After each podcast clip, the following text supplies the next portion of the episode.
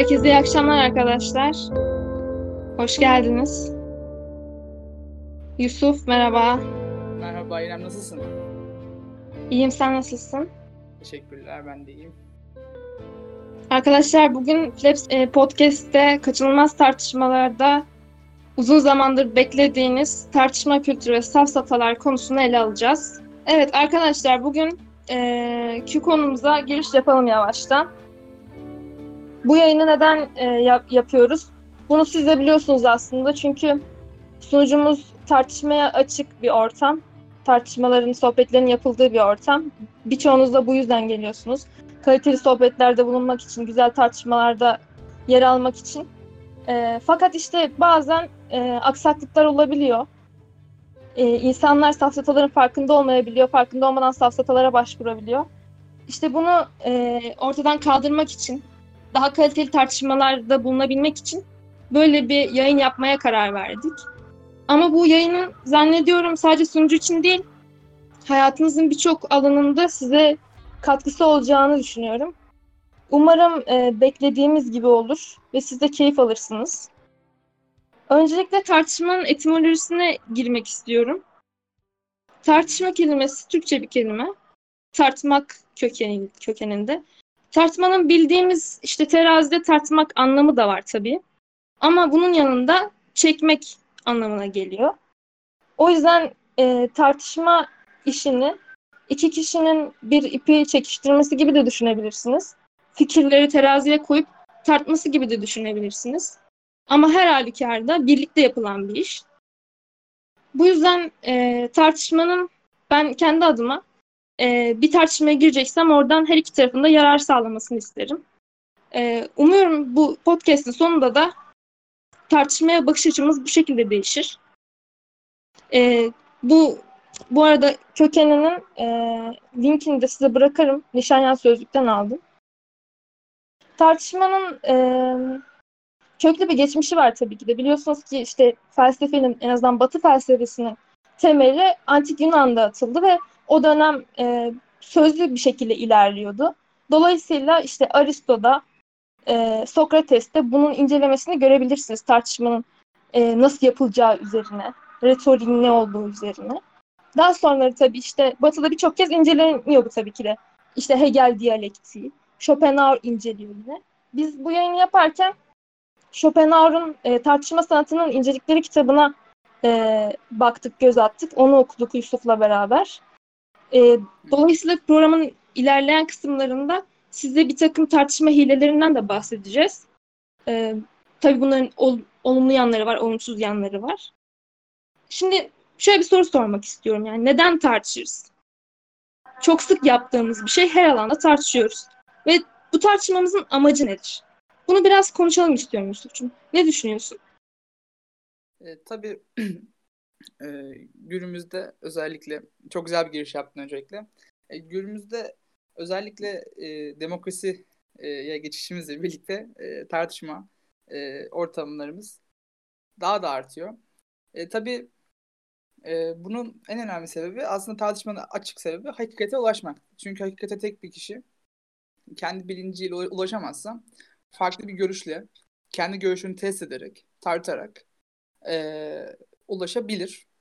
Tabii bunun geçen zaman içerisinde özellikle hakikate ulaşmak, en azından aslında hakikate ulaşmak diyemeyiz ama kendi bilgisini test etmek ve daha iyi bir bilgiye ulaşmak diyebiliriz buna. Çünkü hakikate ulaşmak tek tartışma yoluyla olmayacak bir şey. Fakat bu bir süreç. Ve dolayısıyla aslında tartışmayı biz tarih boyunca hep bilgimizi test etmek için kullanıyoruz.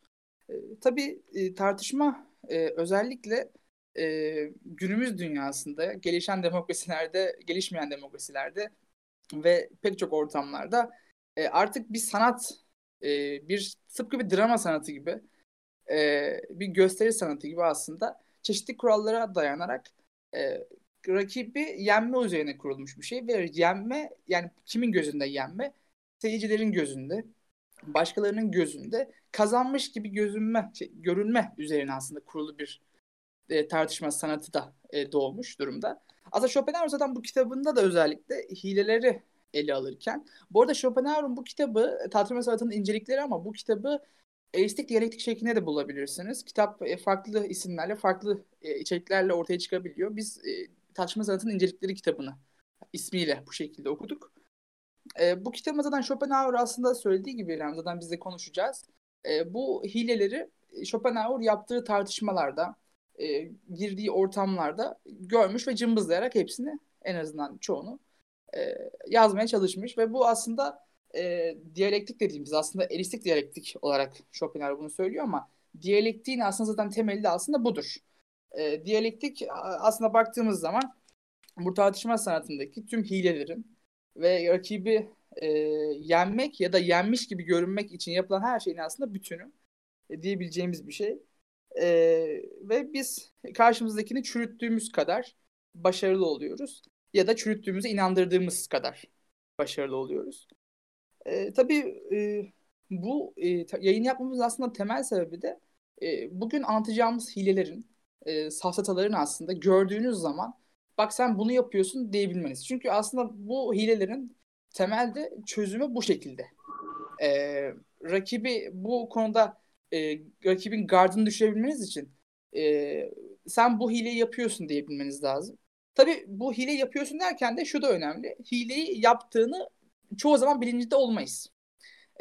Bunu zaten biz de aslında İrem'le çok kez konuşurken fark ettik seninle. Ve hani mesela ben lisede çok fazla münazaralara katılmış bir insanım. Yani bayağı fazla münazara yaptık. Tabii münazaralarda bazen ödül de kazanırsın. Ve bunları tabii kazanmak için, özellikle bir hırsla rakibi yenmek için biz de hakikaten çeşitli zamanlarda, çeşitli yerlerde bu hilelerin bazılarını bilmeden kullanmış olduk. Hatta yani çoğunu bak ben bunu hatırlıyorum dedim. Bu tartışma ortamlarında eğer karşımızdaki kişi bak sen şu hileyi kullanıyorsun ya da şu safsatayı yapıyorsun dediğiniz zaman bu en kolay aslında çözüm yöntemi. Rakibin direkt gardını indiriyorsunuz ve kazanmış oluyorsunuz aslında. Dolayısıyla biz bugünkü yayınımızda bunları ele alacağız. Bunları çok bir Schopenhauer'ı konuştu sana söyleyeyim. Tam bir Schopenhauer gibi konuştu şu anda. Ben Schopenhauer'ı çok severim. Yıllardan beri de okurum. Aslında bu kitabı da okurken çok zevk aldım. Tabii Schopenhauer çok iyi bir toplum gözlemcisi. Dolayısıyla kitabındaki verdiği örnekler. Tabii biz bugün yayınımıza vereceğimiz örnekleri sadece oradan almadık. Tabii çeşitli web sitelerinden vesaire de edindik. Bunları da size paylaşacağız. Ve bu yayınımızda bunların hepsini detaylı olarak ele almaya çalışacağız. Mesela şu konuda katılmıyorum. Ben bunu zaten sana söylemiştim ama yayında da konuşsak iyi olacak. Hani insanların kazanma odaklı tartışma yapmasına çok gönderme yapıyor ya. Ben buna çok katılmıyorum açıkçası. Ya tabii birazcık daha böyle kişinin kendi fikir dünyasını yontması lazım bunun için. Hani tartışmadan olabildiğince, yani sen demiştin ya işte bir insan tartıştığı zaman kendi fikrini yıkmak için tartışmalı diye. Bence önemli olan bu, hani kazanmak ya da kaybetmek değil ama o tartışmadan olabildiğin kadar, yani alabildiğin kesinlikle en yüksek verimi almalısın. Yani kesinlikle fikrinin kırılmasından korkmaman lazım. Kesinlikle. Yani evet, katılıyorum bu konuda. Yani tabii ki aslında bu bizim amacımız hiçbir zaman olmaması gerekli bir şey. Fakat olduğu durumları görüyoruz anlamında söylemiştim ve yani evet aslında bilimin zaten temeli yanlışlanabilirlik. Dolayısıyla bilim bin amacı buysa aslında bizim tartışmadaki amacımız da bir tartışmaya girdiğimiz zaman karşı tarafı çürütmek değil, kendi elimizdeki veriyi ya da bilgiyi ya da argümanı test etmek olması lazım. Zaten bunu da söylemiştim. Test etmemiz lazım. Yani burada aslında düşmanı kendimiz olarak almamız lazım. Mesela Schopenhauer kitabında çok fazla hasım kelimesini kullanır. Aslında burada hasımı ben kendimiz olarak almak daha doğru olur diye düşünüyorum ki kendi yani bilgimizi artık lazım. Neler yaşadı bilmiyorum ama gerçekten fena kin beslemiş yani. Kitabı okumanızı tavsiye ederim arkadaşlar ama hani safsatalara başvuranları, hilelere başvuranları, işte ahlaksızlar, işte ne bileyim sen söyle. Almaklar bir sürü laflar etmiş yani. Bu onların işte içgüdüsel olarak aşağılık olmalarından kaynaklanıyor tarzı. Bütün kinini kusmuş. Evet. O kadar abartmasak işte biz de bahsedeceğiz biraz.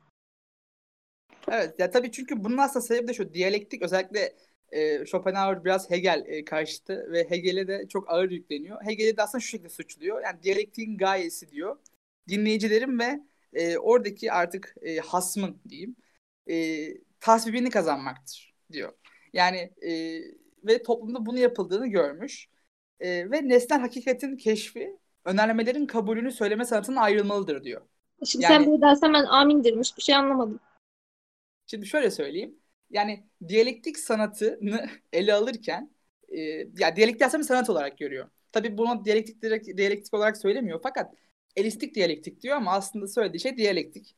Hı-hı. Ve diyalektiği nesnel hakikatin keşfi dediğimiz şey aslında bizim direkt bilim insanı olarak kendimizi yanlışlamamız ve doğruyu, bilgiyi öğrenme çabamız. Fakat diyalektik de bundan ayrıdır diyor.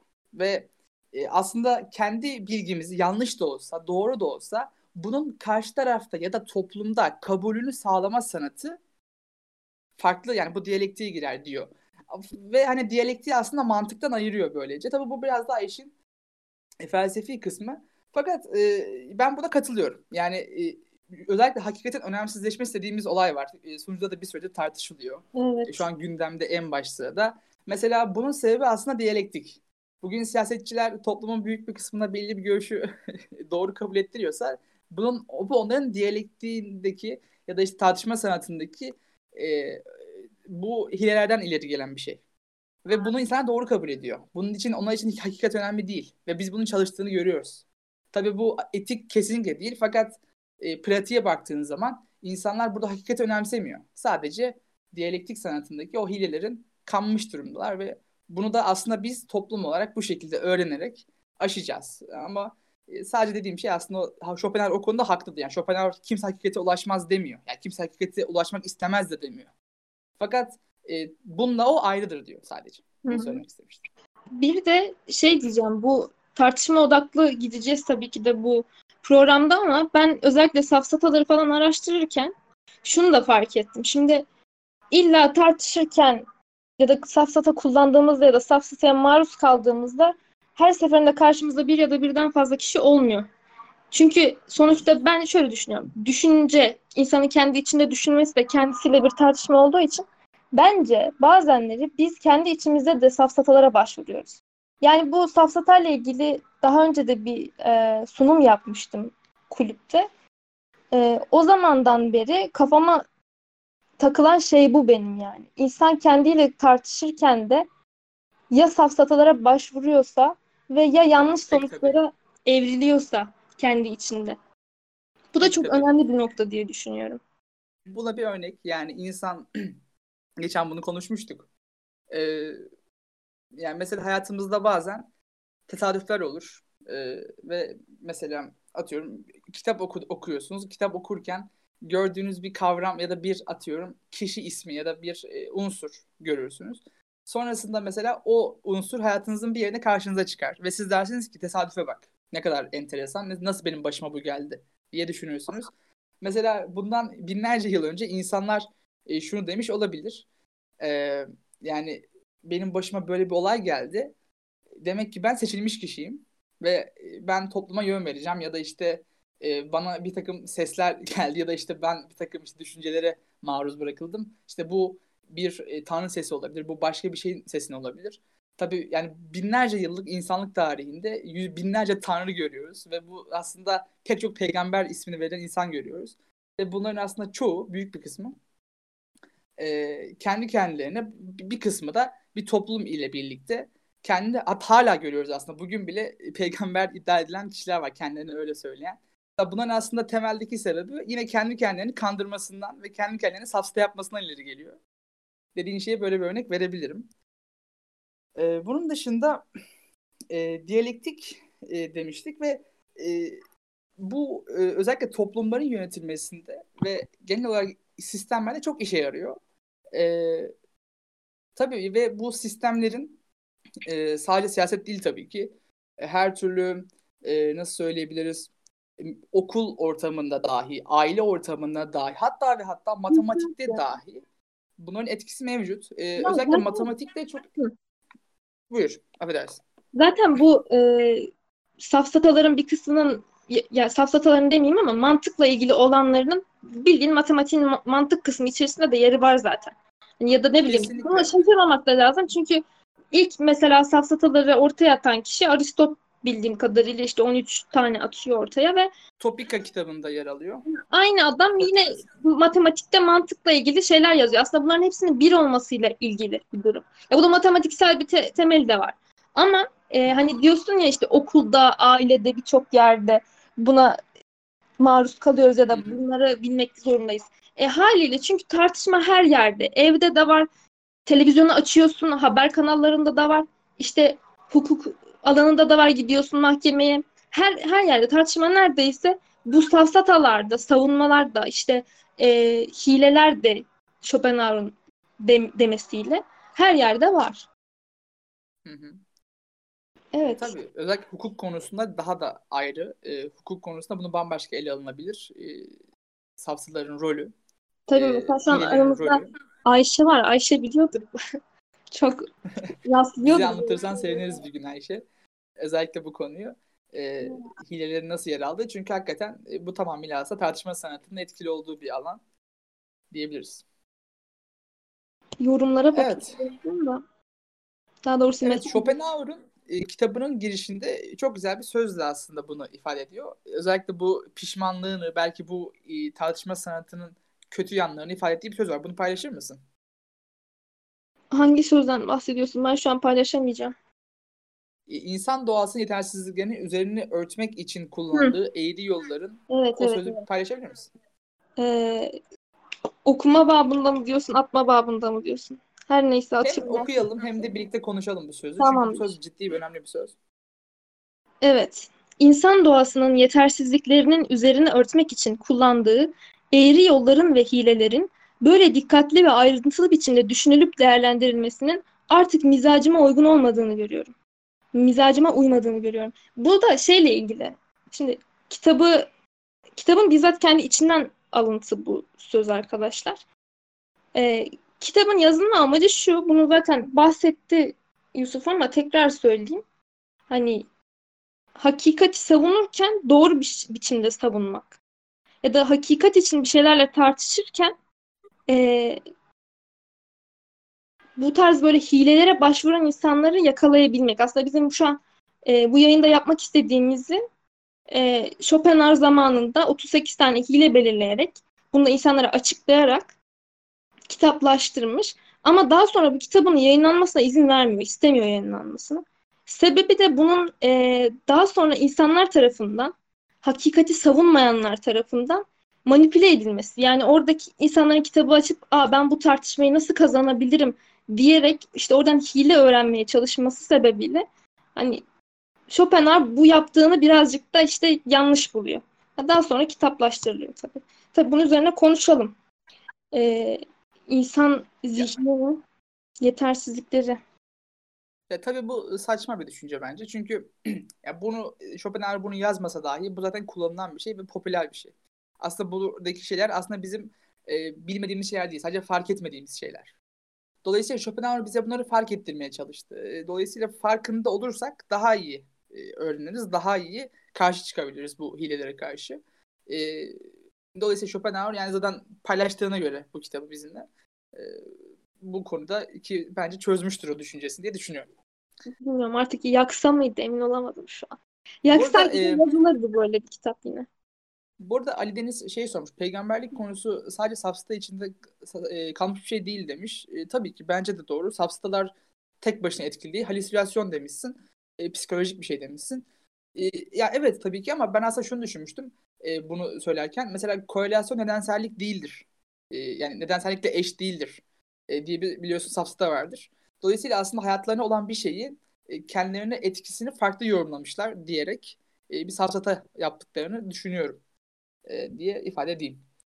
Şimdi sırasıyla aslında evet tabii Jerusalem sendrom demişsin. Evet bu da aslında dediğin gibi buna giriyor. Çok ciddi etkileri var. Vallahi adam gerçekten evet. Hazreti İsa'ya benziyor. Zaten saçını zaten Hazreti İsa'ya benziyor ayrı mesele de. Şimdi evet. Şöyle bir şey şuradan devam edelim. Şimdi tartışmanın yararları ve zararları diyeceğim ama şimdi başlıklara bakıyorum da bunu konuştuk diye düşünüyorum. Yani tartışmanın zararı en naif haliyle kalp kırmak olabilir herhalde.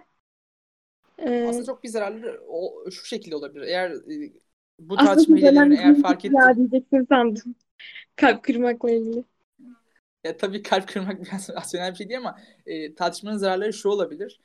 Tabii zaten yerlerini zaten biliyoruz. Daha fazla bilgimizi artırmak ve bir konuda en doğru karara varabilmek. Fakat zararları da aslında şu. Eğer ortamda bu hileleri ya da bu safsataları bilmeyen ya da bu safsataları kullanan birileri varsa eğer ortamda tabii ki insanlar yanlış bilgiye ulaşacaklar, yanlış yargıya ulaşacaklar. Dolayısıyla zararı bundan daha büyük bir zarar olmaz zaten. Yani kalp kırmaktan daha önemli bu bence diye düşünüyorum. Yani kalp kırıp doğru bilgiye ulaşmak daha evladır bence. Tabii. Evet, tartışmayı verimsizleştiren unsurlar nelerdir? Bunun üzerine konuşacağız zaten. Ondan önce daha sağlıklı bir tartışma ortamı nasıl sağlanır? Ben burada biraz interaktif yapalım istiyorum. Yani daha sağlıklı tartışma ortamını nasıl sağlayabiliriz? Hem sonucuda hem de hayatımızın her yanında. Sizin bireysel gözlemleriniz neler? Ben mesela birinci şartın karşı tarafı bir dinlemek olduğunu düşünüyorum. Kimin sözüydü hatırlamıyorum ama şey diyordu. Galiba Freud'un sözü. İnsanlar sırasının gelmesini beklerler, dinlemezler tarzı bir söz. Ya da herhangi bir şey de olabilir. Tabii klişe söz de olabilir. Emin değilim, bir yerde görmüştüm. Bana hepsini hatırlatıyor. Bence... Sen devam et. Evet ya. Ya bence benim çok yani ciddiye aldığım bir şey. Yani bu kimi zaman yani bazen bu hataya düşüyoruz. Kimi zaman da karşı taraf düşüyor. Ciddiye almak bence. Karşı tarafı ciddiye alman lazım. Çünkü onu küçümsediğin zaman ya da sen onu küçümsediği, o seni küçümsediği zaman hakikaten bu tartışma ortamı oluşmuyor. Çünkü küçümsendiğini hissediyorsun ve bir aşağılık psikolojisine giriyorsun. Bu bence çok kötü. Ve tabii dediğim gibi dinlemek de çok mühim. Ve Melissa demiş ki tartışma kültüründen yoksun birisiyle tartışmaya girmiyorum. Ya aslında en doğrusu, fakat bunu her zaman bunu seçemiyorsun. Tartışmadan kaçtığın zaman da aslında şöyle bir his oluşuyor içinde. Bu tartışmadan kaçtığım zaman benim savunduğum ya da işte düşündüğüm fikir sahipsiz kalacak diye düşündüğün için bu da bir etkili oluyor.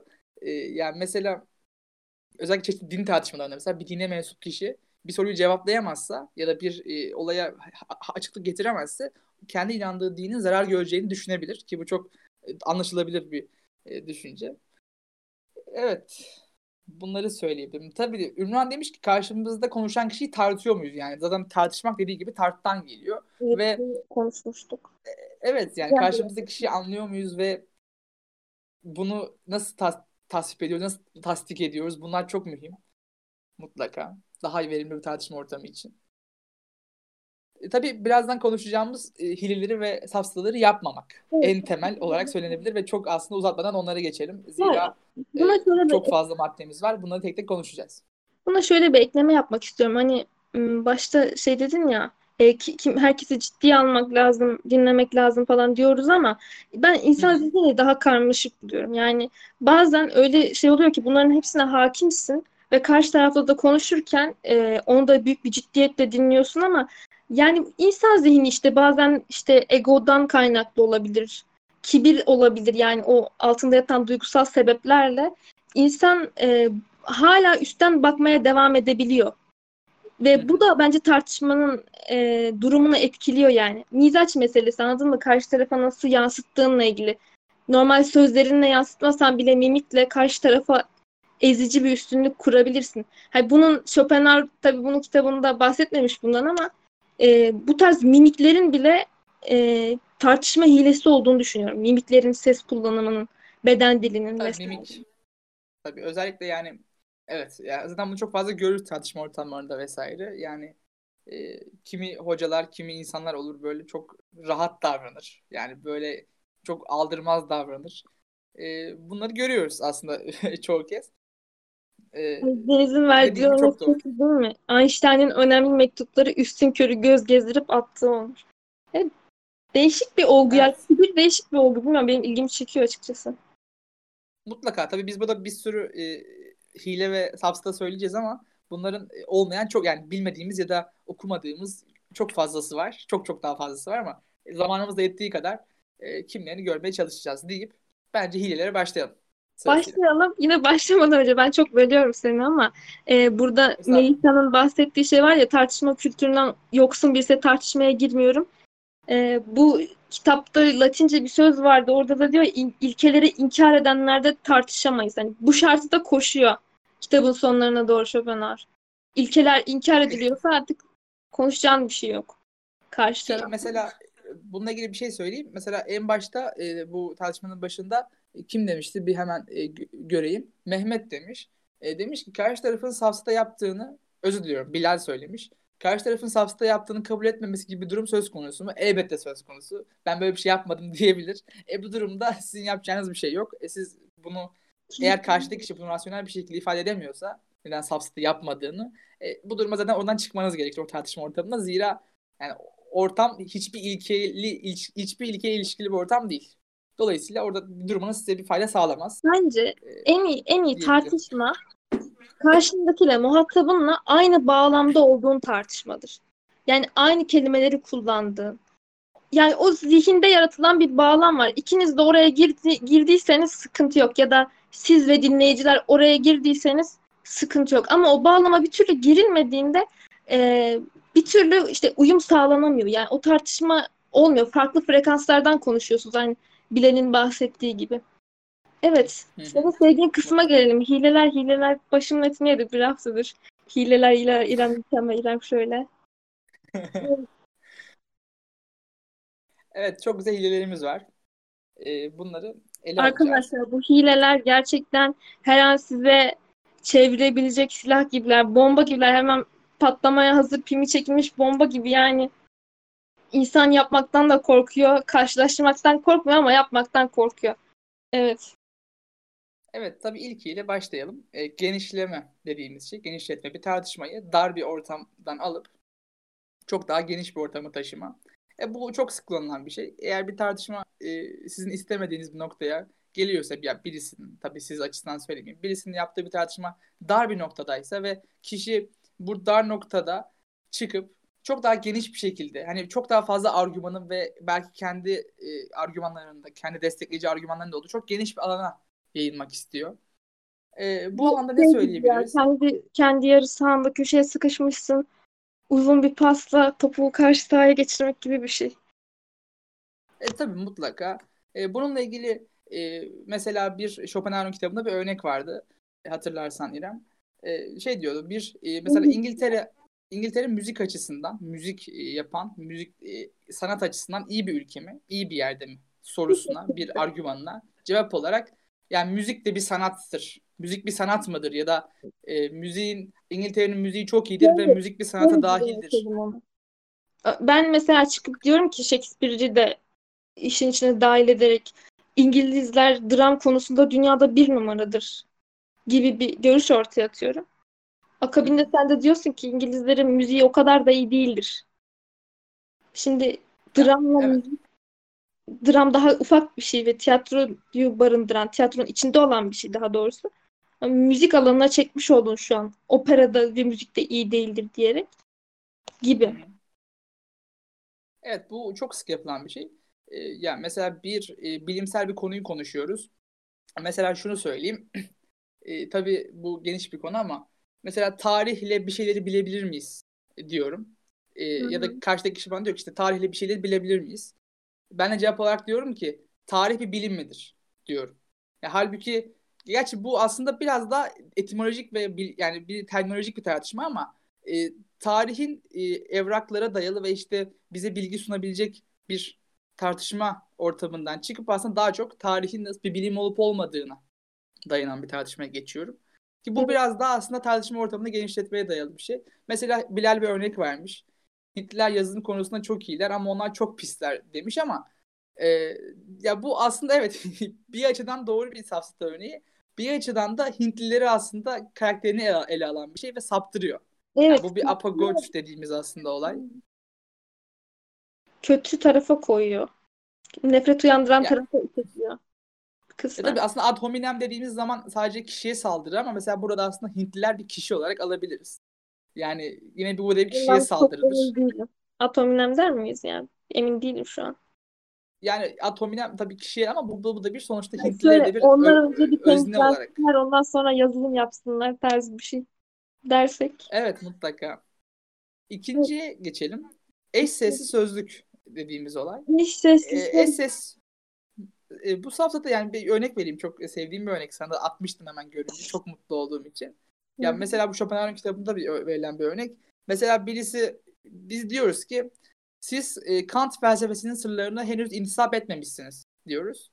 Karşımızdaki kişi bize diyor ki o sizin sözünü ettiğiniz şey sırlarsa benim sırlarla işim olmaz dediği zaman bizim oradaki söylediğimiz o sır kelimesi başka bir anlamda. Fakat o sır kelimesinin bambaşka bir anlama çekip benim sırlarla işim olmaz dedi. Şimdi bu çok yapılan bir safsata yine örneği. Ben tarafından sesli sözlük. Evet. Bu sunucumuzda güzel olmuş bir olay. Onu evet, nasıl bahsetmek istiyorum. Bu arada ondan bahsetmeden önce Aslıhan demiş ki peki bir konuda kötü olmaları iyi oldukları konuları yok eder mi? Evet, safsata olmasın. Kesinlikle bunu konuşacağız.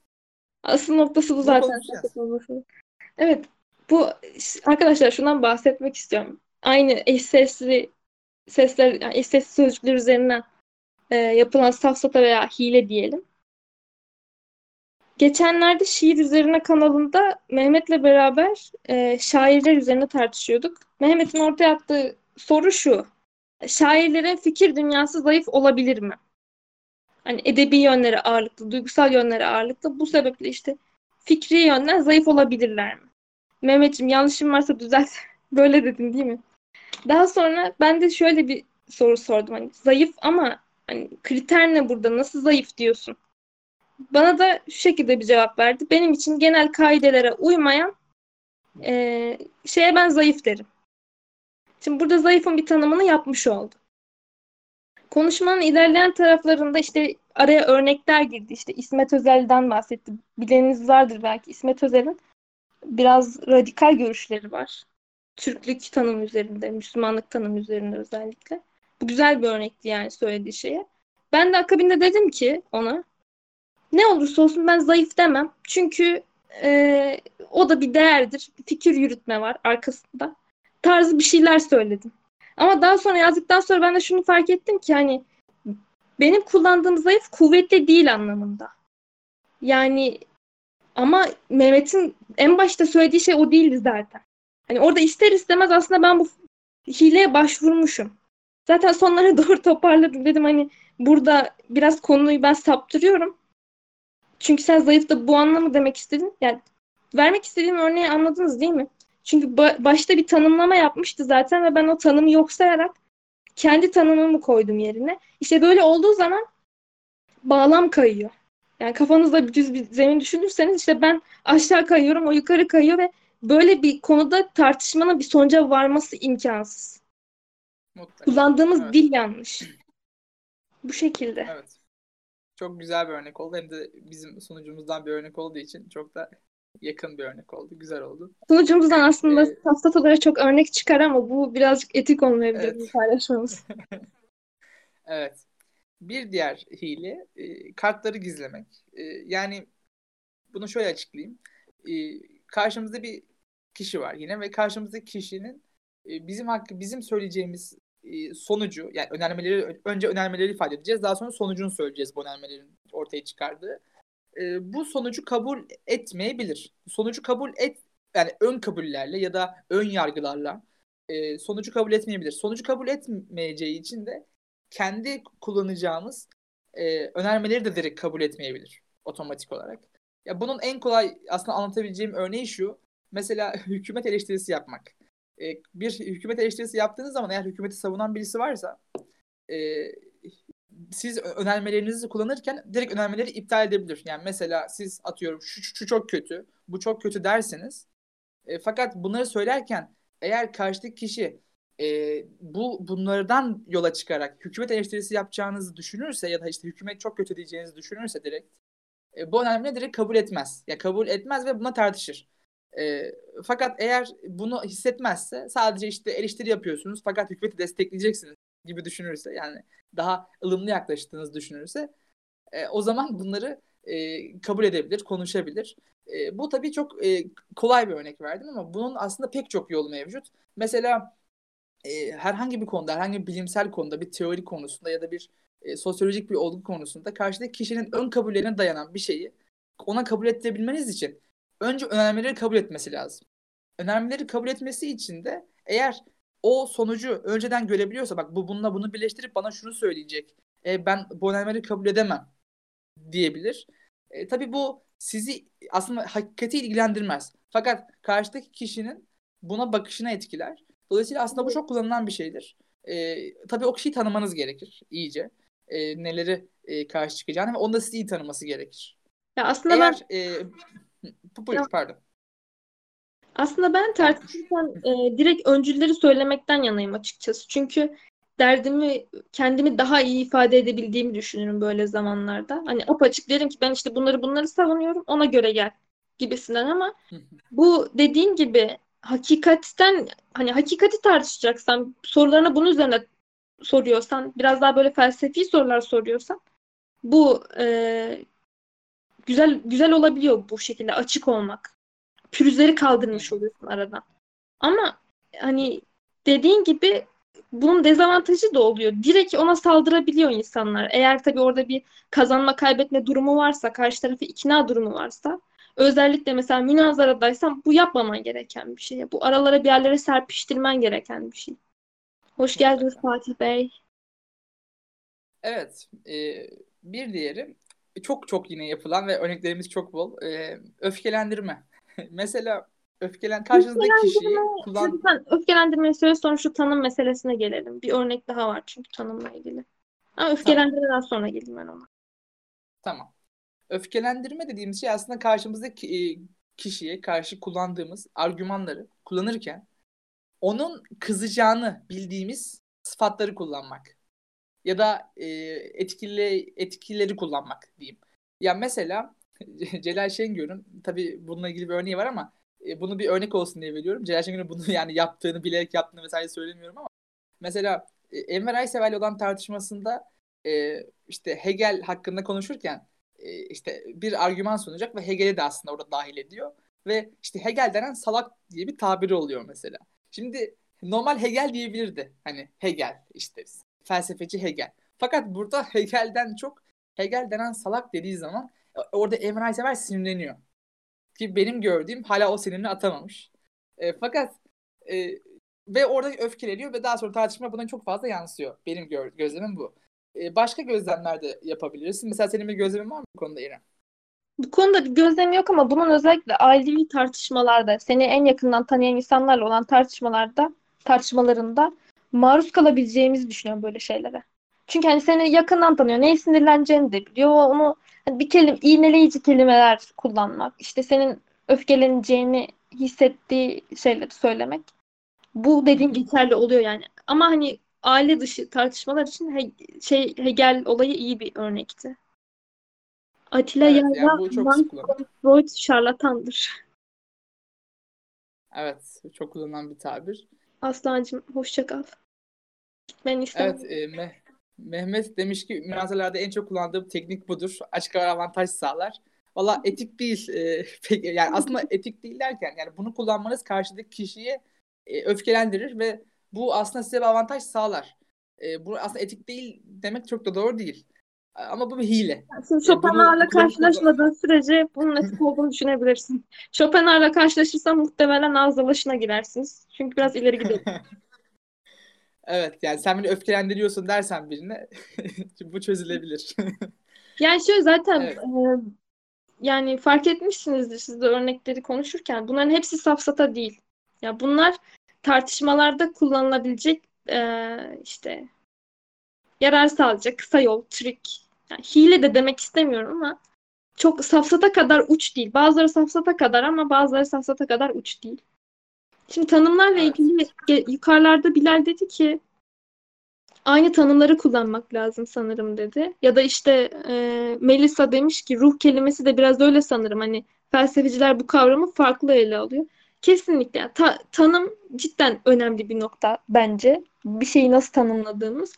Bununla ilgili Ümran'ın hatırlarsanız şeyde dinle ilgili bir kanalda Ümran demişti ki biraz da nükteyle, ben işte inanç olan her şeyin din olduğunu düşünüyorum. Örneğin bir insanın işte deniz kızının var olduğunu düşünmesi de bir dindir. O yüzden benim gözümde dünyada dindar olmayan insan yoktur dedi. Şimdi bu sefer hani bunu dışarıdan birisi okuduğunda, tam okumadığında, birazcık da onun zaten esprisi dönmüş diye hatırlıyorum. Şeycik, nasıl dindar yoktur dünyada, ben ateistim gibi bir çıkış yaparsa hani bağlam bozulmuş oluyor. Bu şeyden bir gecede dinler bırakıldık, aynen öyle. Bunun esprisinin yapılması hoştu gerçekten ama bu ciddiye de alınabilecek bir şeyden. Ciddiye alınmış halini görmek istemezdik sanırım şeyde, sunucuda. Evet, sıradakinden devam edelim diye düşünüyorum. Evet. Sıradaki bir tekrar eden bir olumsuz yanıta karşı önermenin tersiyle yaklaşmak. Yani bir, özellikle bu soru açısından bir kişi devamlı mesela söylediğiniz bir şeye hayır cevabını veriyorsa, hep hayır hayır diyorsa, siz ona evetli bir soru sorarsınız. Ya da onun daha çok yumuşamasını ya da farklı bir yöne çekilmesini sağlayacağınız sorular sorarsınız. Bu durumda kişinin biraz da aslında feleği şaşacak ama sizin istediğiniz kıvama gelebilecek. Özellikle evet, soru sorma konusunda bu çok mühim, işe yarıyor. Ve aslında bu safsata. Yani şöyle, aslında bir safsata değil ama bunun safsata yönü de var. Yani sorduğunuz soruyu nasıl soracağınıza bağlı. Eğer sorduğunuz soru bir ön kabule dayanan bir soruysa, karşıdaki kişi bunu da ayrı bir şekilde cevaplaması gerekecek. Yani soruya cevap vermek yerine o ön kabulü açıklamaya girişmesi gerekecek. Ki bu da çok ciddi bir konu. Ve söylediğimiz konularda özellikle soru konusunda bu çok mühim. Ya bu hilelerin biraz havada kalmasının sebebinin ben şu olduğunu düşünüyorum. Şu açıdan havada kalmasının. Ya ne bileyim, pek aklımızda tam anlamıyla canlanmıyor gibi geliyor bana. O da şundan dolayı. Çok sık tartışma ortamı içinde bulunmuyoruz. Günlük hayatımızda, özellikle internet ortamını geçtim ama günlük hayatımızda şöyle sözlü bir şekilde gerçekten hani bekleme yapmadan bir laf bize geldi. Ya bunu fark etmiyoruz. Direkt cevap olarak. Çok sık tartışmadığımızı düşünüyorum ben. Eski günlerdeki gibi. Hani eski günlerdeki gibi derken biraz.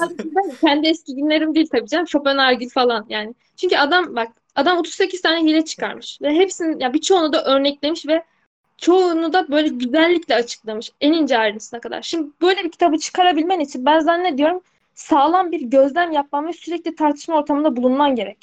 Adam öyle bir raddeye gelmiş ki artık bunlardan bunalmış ve gözlemlerini bir kitaba aktarmış. Bir kitap haline getirmiş o denk geldiği hileleri. Şimdi çok da güzel bir kaynak açıkçası. O dönemde yaşayıp bir de o kitaba ulaşma şansımız olsaydı eminim çok güzel tartışmalar içinde güzel birer hatip olurduk yani. Şimdi bu kitabı okuyoruz ama bu kitabı kullanacağımız en etkin alan internet olacak. Ben birazcık buna üzülüyorum. Çünkü çoğu hile orada şeye daha çok yansıyor. Dile daha çok yansıyor. İşte sesini nasıl kullandığın, nasıl vurguladığın işte cümleyi veya laf arasında nasıl sıkıştırdığın, hararetli bir tartışmada ard arda şeyler, karşılıklı cevaplar gelirken onu hızlıca nasıl bulduğun önemli. Bilgisayardayken, telefondayken yarım saat sonra cevap verirsin. Onu düşünüp yaparsın yani. Önemli olan dakik bir şekilde anında işte beyninden onu çekip alman diye düşünüyorum. Ya ben şuna katılmıyorum. Eskiden daha fazla tartışma vardı. Şimdi daha az tartışma var. Buna katılmıyorum. Ama ben şunu düşünüyorum. Tartışma ortamlarımız şu an çok çok çok çok daha fazla ama biz bunun farkında değiliz. Ve söylediklerimizin, konuştuklarımızın farkında değiliz. Fakat şu doğru. Tartışma ortamlarımız şu an çok çok daha değişmiş yani, artık post tartışma diyeyim, buna ne diyebilirim bilmiyorum ama dediğin gibi mesela bir yani mesela eskiden bir tartışma ortamı olacaksa ya yüz yüze yapmak zorundaydım bunu yani, ya da mektupla, ki mektup çok daha geniş bir ortam ama mesela yapacağın yüz yüze tartışma ile Discord'da yaptığın tartışma arasında çok fark var. Buna katılıyorum. Tabii ki mutlaka, çünkü karşındaki kişi bir kere mimiğini görmüyorsun. Onun yüz halini ya da işte yaptığı hareketleri görmüyorsun. Ki bunlar çok etkili tartışma ortamı için.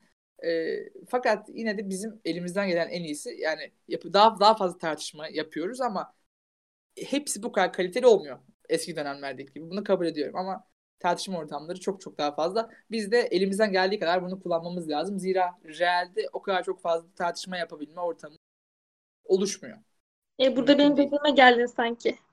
Ama realde yani şu şekilde dijitalde her zaman tartışma yapıyoruz. Dijitalde her an tartışma ortamındayız. Ama sen de dijital demedin. Yani dijital ya da işte bunun farkını söylemediğin için aslında karşı çıktım. Podcastler yayınlandıktan sonra bir dinleriz Yusuf'cum. Tekrar tartışırız bunu. Peki evet, yani.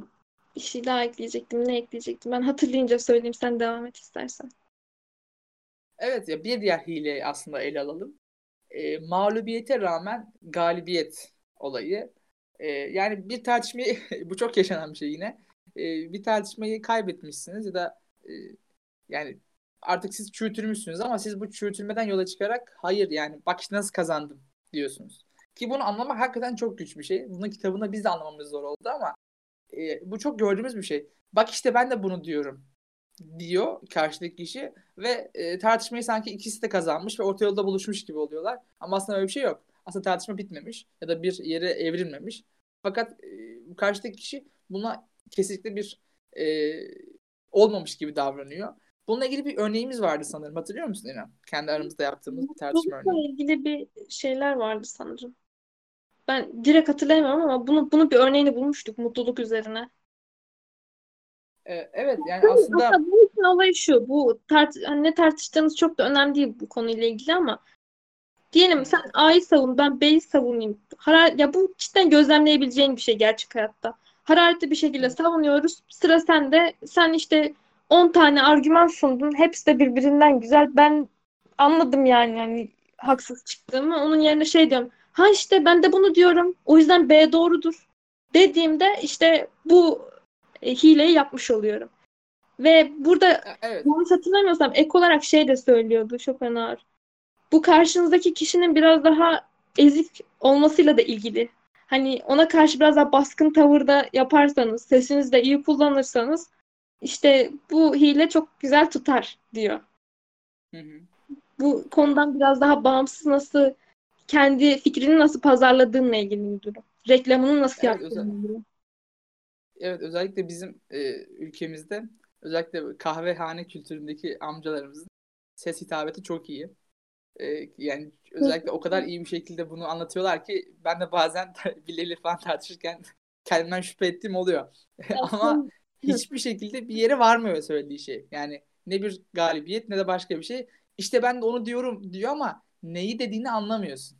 Fakat eğer onu iyi söylerse çok da iyi, yani iyi bir yere değinirse öyle zannedersin, öyle kalır. Şeye de benziyor birazcık. Hitaba girecek artık tabii. Hitabete girecek ama bu son dönemde popüler olan Mersinli Cehangir dayı var ya YouTube'da. İzleyeniniz var mı bilmiyorum ama hani adamın pek konuşması mantıklı bir konuşma değil yani. Hani uzun ama öyle bir vurgulaması, öyle bir onun sunuşu var ki hani haklı diyorsun yani. Bütün işte Amerika'yı derin devleti işin içinde karıştırıyor. Yine YouTube'dan aratsanız da bulursunuz, bize de link bırakırız ama bu biraz tabii nasıl pazarladığınla ilgili. Bilal şeyden bahsetmiş. Kitapta giyim kuşamla ilgili şeylerden bahsediyor mu? Ben rastladığımı hatırlamıyorum. Bahsetmiyor ama yani tabii şu etkisi mutlaka vardır. Yani yani soylu birisinin de onun gözünden bakmaya çalışıyorum. Soylu birisinin yani aslında bu biraz da ön yargılar alakalı. Sadece giyim kuşam olarak değil de bir kişinin nasıl gözüktüğüyle ilgili bir ön yargı. Bunu zaten biraz aslında konuşacağız. Mesela bir kişi şişmandır ve derse ki işte diyeti savunur. Mesela diyet yapmanın ne kadar gerekli olduğunu ya da sporun ne kadar önemli bir şey olduğunu savunursa siz dersiniz ki yani sen bir kendine bak. Yani şişmansın. Şimdi mesela bu biraz aslında önyargıyla ilgili bir şey. Ve giyim kuşamla ilgili aslında şu. Mesela hakikaten çok maddi durumu iyi olmayan birisi ya da böyle avam kıyafetleriyle giymiş birisiyle bir zengin birisi, böyle hakikaten şatafatlı birisi arasındaki tartışma esnasında mesela kapitalizm, ekonomi üzerine bir tartışma dönse muhtemelen sen bunları hani biliyorsun da ne yaptın gibi bir tartışmaya dönebilir. Bu da bir tabii safsatadır ama aslında bu bir önyargıdan dayanan bir safsata ve önyargıyı da mutlaka bu konuda işin içine katmamız gerekiyor kişiler adına. Ya aslında şöyle de olabilir. Hem önyargı hem de bu önyargı aslında bunun alt bir başlığı olur. Şöyle düşün mesela bir isyan çıktığını düşün. Ekonomik kötülüklerden dolayı. bir film sahnesi gibi canlandırabilirsin aklında. Fakir bir mahallenin işte belediyeye isyan ettiğini düşün ya da ne bileyim hükümete isyan ettiğini düşün. Ve işte gecekonduların arasında şey kıyafetleriyle böyle gayet nasıl denir? Zengin olmayan bir kıyafetle çıkıp böyle bir nutuk attığını düşün. Aslında o kişinin o nutuğunda kuvvetlendiren şey birazcık da işte ne bileyim molozların üstüne tırmanmış bir şekilde halka konuşması ve üstünde işte yırtık elbiselerinin ya da yamalı elbiselerinin olması o hitabeti güçlendiren bir şey bence. Yani bu tam önyargıdan bağımsız olarak söylüyorum. Giyim ve kuşamın tartışmada ya da hitabetteki önemini. Yani sadece önyargıyla sınırlandırmamak lazım. Bu arada şey de var, Bilal'in yukarıda araya kaynamasını istemiyorum. Ben çok kaliteli bir yorum olduğunu düşünüyorum şeyle ilgili. Özellikle internet tartışmalarında meme, gif, video gibi araçların kullanılması. Bir dakika. Evet. Bunların hileli yaklaşımlar için kullanılması da güzel bir yaklaşım, bakış açısı bence. Yani gerçekten internet ve teknolojinin ilerlemesi tartışmayı başka bir boyuta getiriyor. Düşünsene Schopenhauer dönemindesin, tartışıyorsun, bir dakika diyorsun, cebinden albüm çıkart mesela, işte fotoğraf gösteriyorsun böyle. Sıkıntı yani böyle şeyler. Evet. Ya evet, mutlaka. Karşındaki kişiyi tanımadığın için de daha zor oluyor. Mutlaka. Tabii dediğim gibi meme, gif gibi şeyler çok zorluyor insan. Ben burada emojilerin de aslında bir katkısı olduğunu düşünüyorum. Emoji konusunda da biraz takıntılıyım. Çeşitli emojiler hakikaten konuşmayı çok etkiliyor. Tartışmayı da mutlaka etkiler. Ya Discord'un son yaptığı yenilik mesela artık hani normal 2. parantezli normalde direkt şeye çeviriyordu. Emojiye çeviriyordu. Şimdi artık çevirmiyor ya, ayar yapabiliyorsun. Ya bunun bile önemi çok var güzel. Yani. 2. parantez ve normal emojinin çok farkı var. Ya mesela ben emoji yerine mutlaka hani normal bunu nasıl söyleyeyim noktalama işaretleriyle yaptığımız emoji var ya o çok daha bence samimidir diye düşündüğüm için bana da öyle onu kullanıyorum. Çünkü yüz atmak hoşuma gitmiyor. Yani öyle bir... Çağın gerisinde kalacaksın Yusuf, olmaz böyle, uzlaşman lazım. Yapacak bir şey yok. Evet, bir diğer hileye geçelim. Saptırma artık yine en meşhurlarından bir tanesi. Saptırma hilesi bir tartışmayı bambaşka bir yere çekmek. Bunu çok sık yapıyoruz. Yani aslında bu sunucumuzda her gün olan bir şey. Tabii bu saptırmayı aslında bazen bilerek de yapmıyoruz ama aklımıza bir mesele daha geliyor. O meseleyi de konuşalım derken ana mevzu kaynıyor gidiyor. Ve bambaşka bir yere geçiyoruz. Bu saptırmayı tabii çok fazla örneklendirebiliriz ama bunun iki farklı yolu var. Ya tartışma tabii, değil ama mesela işte şiir kanalında diyelim ki işte İsmet Özel'den bir şiir attınız. Ben çıkıp dedim ki İsmet Özel şöyle bir tanım yapıyor, böyle yapıyor. İsmet Özel'in bak İsmet Özel İstiklal Marşı'nı yeniden besteleyelim diyor. Oysa Mehmet Akif Allah bu millete bir daha İstiklal Marşı yazdırmasın demiştir. Bestesini değiştirmenin ne farkı var bu durumdan? İsmet Özel'i paylaşmak vatan hainidir. Bak nereye geldi olay. Bu tam bir saptırma, evet. İşte abartma, farklı bir şekilde işte karşı tarafı da kötü konumuna koyuyorsun. Karşı tarafın söylediğini saptırıyorsun direkt. Ya bu tam bir örnek olmadı ama aşağı yukarı oldu işte. Evet mutlaka. Evet. Ve burada bir de sahte saldırı demişiz. Sahte saldırı yani karşıtının imkansızlığını göstererek ikisi dolaylı yoldan ispatlarsa. Bu şu şekilde aslında bunun matematikte karşılığı var. Aramızda bilenler mutlaka vardır. Olmayan ergi yöntemi. Yanlış söyledim. Çelişkili ispatlama dediğimiz şey. Aslında olmayan ergiyi hazır söylemişken onu da açıklayalım. Özellikle bu hem felsefede yaptığımız hem de matematikte kullandığımız iki tane farklı yöntem var. Birincisi bir şeyi olmayan bir şeyi ispatla var gibi kabul ederek ondan bir ispata gitmek. Buna matematikte olmayan ergi diyoruz. Bir de çelişkiyle ispatlama yani onun karşıtını, tersini yanlışlayarak zaten bir şeyi tersini yanlışladığınız zaman kendisi doğru olacaktır. Buna da yine matematikte çelişkiyle ispatlama deniyor diye biliyorum. Bu da aslında yine bizde de olan bir şey. Bir şeyin eğer ispatlayamıyorsanız tersini düşünün. Tam tersini düşünün ve tam tersiyle ispatlamaya gidin. Bu da bir aslında yöntem. Burada bir hile değil. Yine hile olarak tabii. Hilenin pek çok anlamı var. Ama bu bir yöntem olarak geçiyor.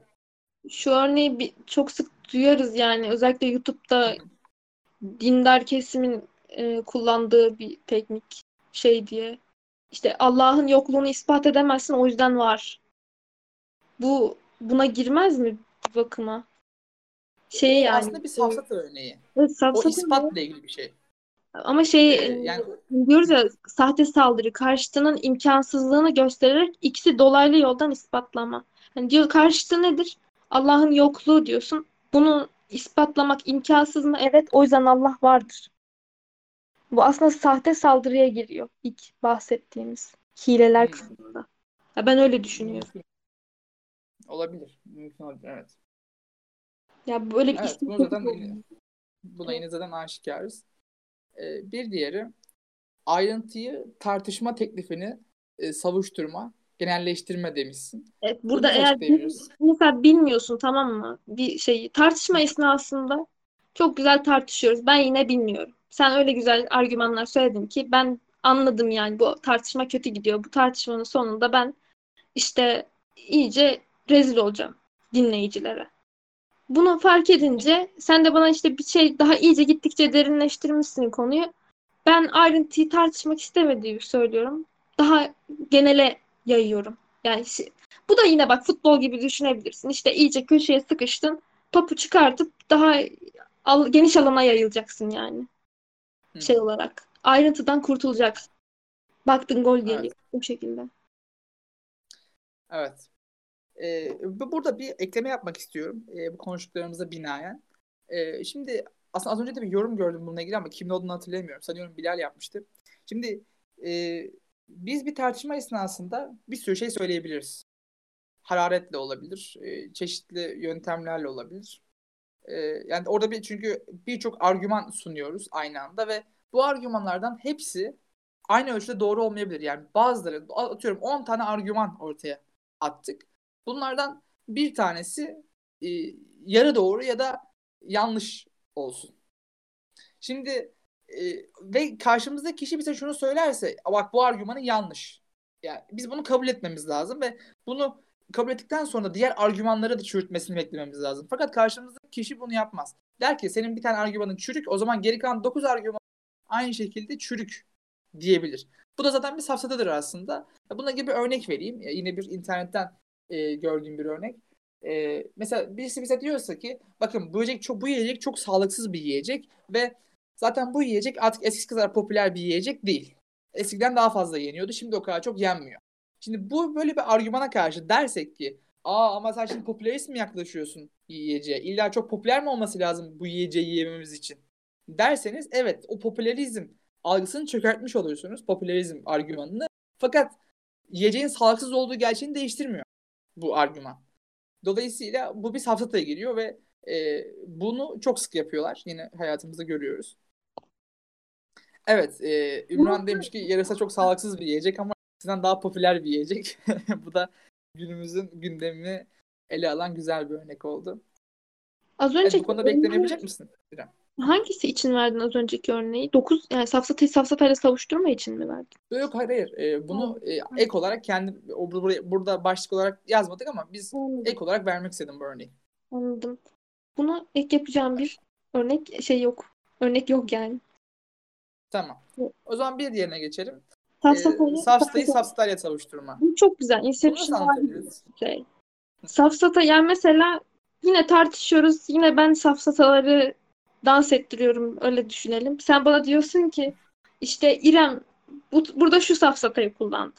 Sonra ben yine safsatalardan bir insan olduğum için yine bir şey söylüyorum sana. Argüman sunuyorum. İçi safsata dolu.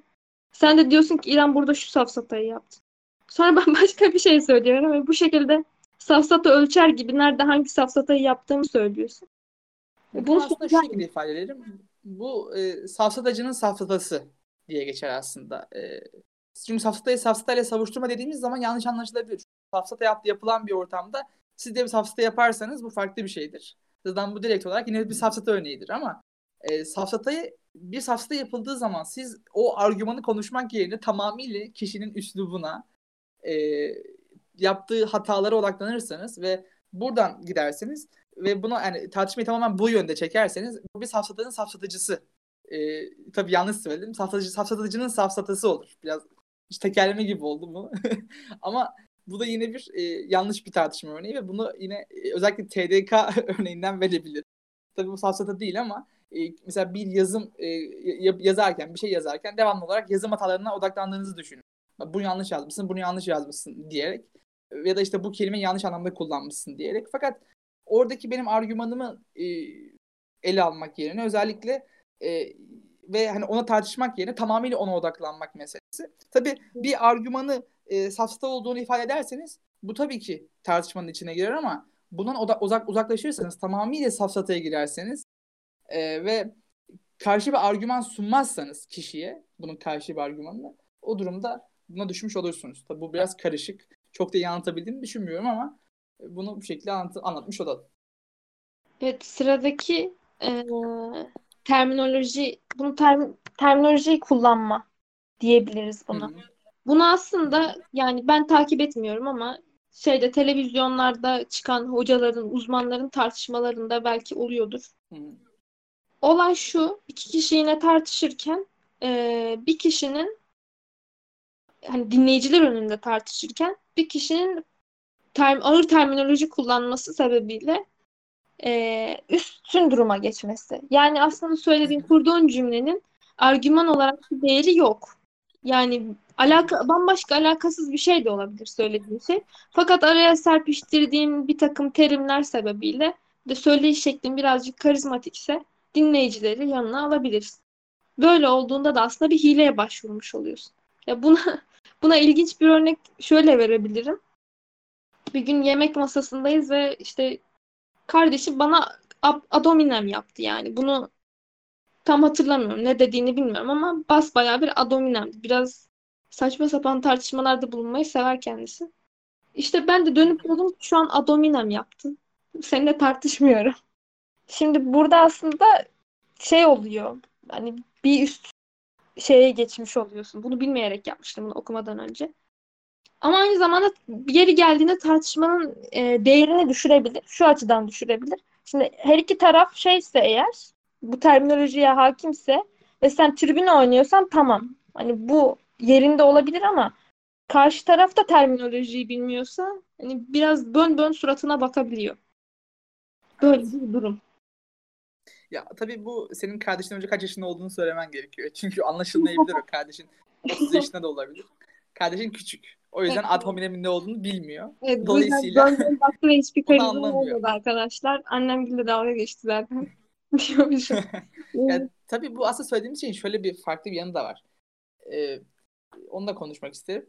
Mesela bir televizyon programında ya da herhangi bir tartışma ortamında bir izleyici kitlesinin tabii bu konuda olması lazım. Bir izleyici kitlesi var ve tartışma esasında diyorsunuz ki işte bu görüş yanlıştır. Çünkü şöyle bir gerçek var. Fakat bu gerçeğin bilimsel bir yanlışlığa dayandırıyorsunuz. Ve bu bilimsel yanlışlığı anlayabilmek için yani ileri bir eğitim almış olmak ve o konuda hakikaten incinin cincini bilmek gerekebilir. Özellikle tarih konularında çok detay var ve bu detayların hepsini bilmek bazen mümkün olmayabilir. Ve karşınızdaki kişi ya bunu bilmeyen birisi, uzman olmayan birisi olabilir. Bu konuda yalan söylemiş olursunuz. Ya da uzman kişi olabilir bu konuda yine. Onu yanlış yaptığınızı bilecek bir kişi olabilir. Fakat bu yaptığınız yanlışı düzeltmek için çok çok şey anlatmak zorunda olabilir. Bu çok yaşanan bir şey. Mesela bir televizyon programında bir diyetle ilgili bir şey söyleniyor ve atıyorum şu yiyecek sağlığa şu şekilde zarar verir.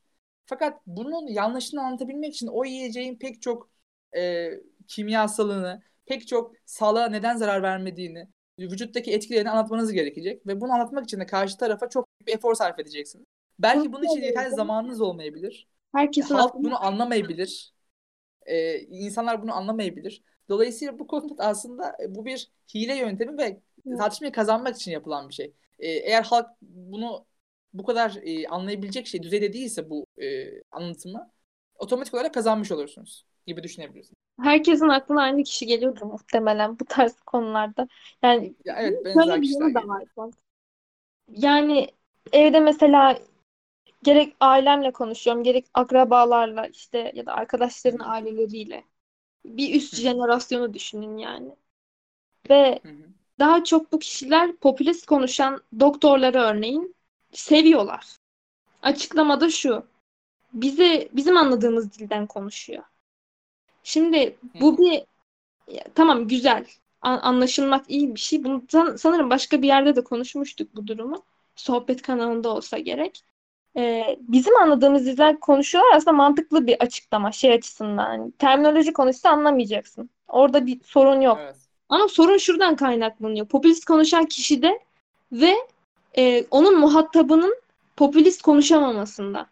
Çünkü aynı senin dediğin gibi işte karşı taraf bilimsel açıklamayı yapacak ama hani yoğun terminoloji içerecek, o zaman da halk anlamayacak. Bu bir sorun yani. Güncel bir sorun. Bunun işte halk sağlığı tarafından falan incelenmesi lazım. Bu doktorların da işte halk düzeyine inebilmesi, işte diğer muhataplarının da toplumdan elenmesi lazım yani. Yoksa işte insanlar çaylarını terelerle falan karıştırıyor. Olacak iş değil yani. Evet, bunu ayrı bir şekilde tartışırız İrem. Evet. Araya hemen bir argüman atma rica ediyorum. Evet. Bir diğer hileye geçecek olursak, bu yine çok mühim bir hile. Hasmın saygı duyduğu otoriteyi taraf almak. Yani nasıl bu? Mesela ben diyorum, kendi örnek vererek. Aynen. Ben diyorum bak, ben Celal Şengör'le aynı düşünüyorum diyorum. Sen otomatik diyorsun ki tamam İrem, ben de senden. Şimdi bu şu. Evet yani aslında kısa yoldan vardın ama ya mesela ben atıyorum birisini çok seviyorum ya da işte atıyorum birisi benim hocam. Şimdi mesela ben atıyorum Celal Şengör'ün öğrencisiyim. Şimdi ben öğrencisi olduğum zaman hocama çok bağlıyım ve her zaman hocamı savunuyorum. Sonrasında biri bana gelip diyor ki ya bak hoca şöyle düşünüyormuş. Tamam, ben diyorum ki tamam o zaman ben de öyle düşünüyorum. Tabii bu şey bir örnek. Ben çok hocamı çok sevdiğim için, aslında benim hocam değil resmi olarak ama bir bilim insanı olarak çok sevdiğim bir karakter olduğu için çoğu zaman hocayı savunurum ama tabii belli düşüncelerini tasvip etmiyorum, o ayrı. Fakat mesela bunu ilk olarak aklıma gelmişti.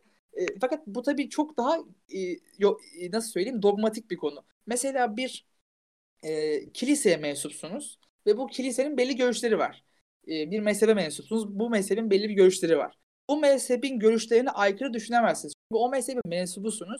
Ve mesela bir tarikat da olabilir bu. Bu mezhebin, bu tarikatın liderinin ya da işte bu bir dogmanın ya da bir grubun, bir kulübün, bir topluluğun liderinin ya da işte topluluğun ortak kolektif düşüncelerinin, ilkelerinin karşısında olamazsınız. Çünkü o sizin olduğunuz bir alan, içinde olduğunuz bir yer ve buna karşı çıkamıyorsunuz. Bu size zarar veriyor. Dolayısıyla siz o görüşlere inanmasanız dahi onu savunma yoluna giriyorsunuz. Ve karşıdaki kişi de der ki bak senin inandığın lider de böyle düşünüyor. Demek ki o doğrudur diyor.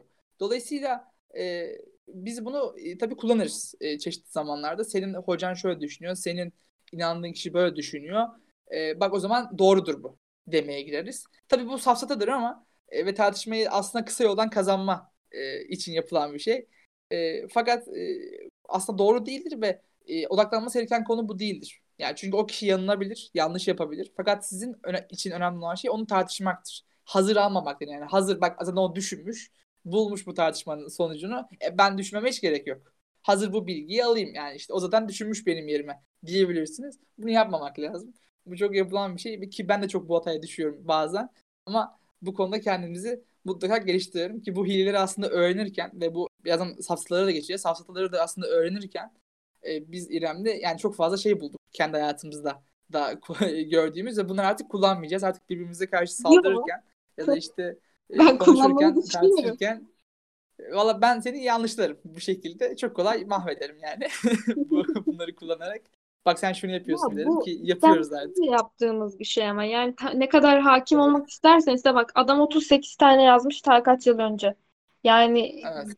Ve insan yani teknoloji gelişiyor, insan zekası gelişiyor, şu açıdan gelişiyor yani içinde bulunduğun ortam değiştiği için farklı bir yere evriliyor insan zekası da. Dolayısıyla yani bunların ben çeşitlendiğini düşünüyorum. Katman katman olduğunu düşünüyorum. İlla ki başka yerlerde. Mesela şu örneği de vermezsem olmaz. Buna az önce söylediğim konuya bir örnek. Ya mesela özellikle partilerde. Arkadaşlar yani mesela ülkemizde özellikle bu tüm dünyada olan bir şey popülizmin sonucu ama bir liderin, mesela bir parti liderinin düşündüğü şey tüm parti insanları tarafından, tüm işte o partiye oy veren insanlar tarafından kabul ediliyor ve o görüşler resmen hani bir anda tüm halkın o kesminin görüşü haline geliyor. Yani bunu sorgulaması gerekmiyor. Sadece bunu görmüş olması yeterli. Bak o benim yerime düşünmüş. Mesela dolayısıyla bir tartışmada bak senin parti liderin de öyle söylüyor deyip hemen çıkartabiliyorsunuz onu. Yani ve o bunu sorgulamıyor. Çünkü yani hazır zaten onu kabul etmeye. Çünkü o parti liderinin ya da o işte kişinin, liderin, o topluluk liderinin otomatik olarak buna inandığını ve kendisine inanması gerektiğini düşünüyor. Bitmiştir. Şimdi bunun diyor. Yani evet. Bu kadar konuştuğumuz şeyin yani benim adıma en önemli noktası birincisi amacı dışında tabii ki de insanın kendisiyle olan tartışmalarında, kendisiyle olan akıl yürütmesinde bunların birine düşmemesi. Bu gerçekten büyük bir saptırma oluyor insanın fikir hayatında. İkincisi de haksızlığa uğrama ihtimaliniz olabiliyor. Şimdi muhatabınız sizin akranınızsa problem olmayabilir. Hani tartışmanın sonunda o kendi fikrine gider, sen kendi fikrine gidersin. Ama tartıştığın kişi biraz senin üstünde baskısı olabilecek bir insansa, yani aklınıza gelebilecek otoriteleri düşünün artık. Müdür olur, işte devlet olur, efendime söyleyeyim bir din adamı olur, öğretmen olur, babanız olur, anneniz olur. Ya, o tartışmalarda işte insanın bunlara hakim olması önemli. Çünkü bunun kritik sonuçları olabiliyor insan hayatında. Ama tabii bir sunucu Bilal demiş ki için tatlı bir ortam oluşsun diye söylüyoruz ama bunun bence birey hayatında çok daha asıl önemli etkisi orada. Evet. Bilal demiş ki peki parti lideri aynı şey üzerine iki zıt yaklaşımda söylüyorsun yani çelişki yapıyorsun diye sormuşsun Bilal.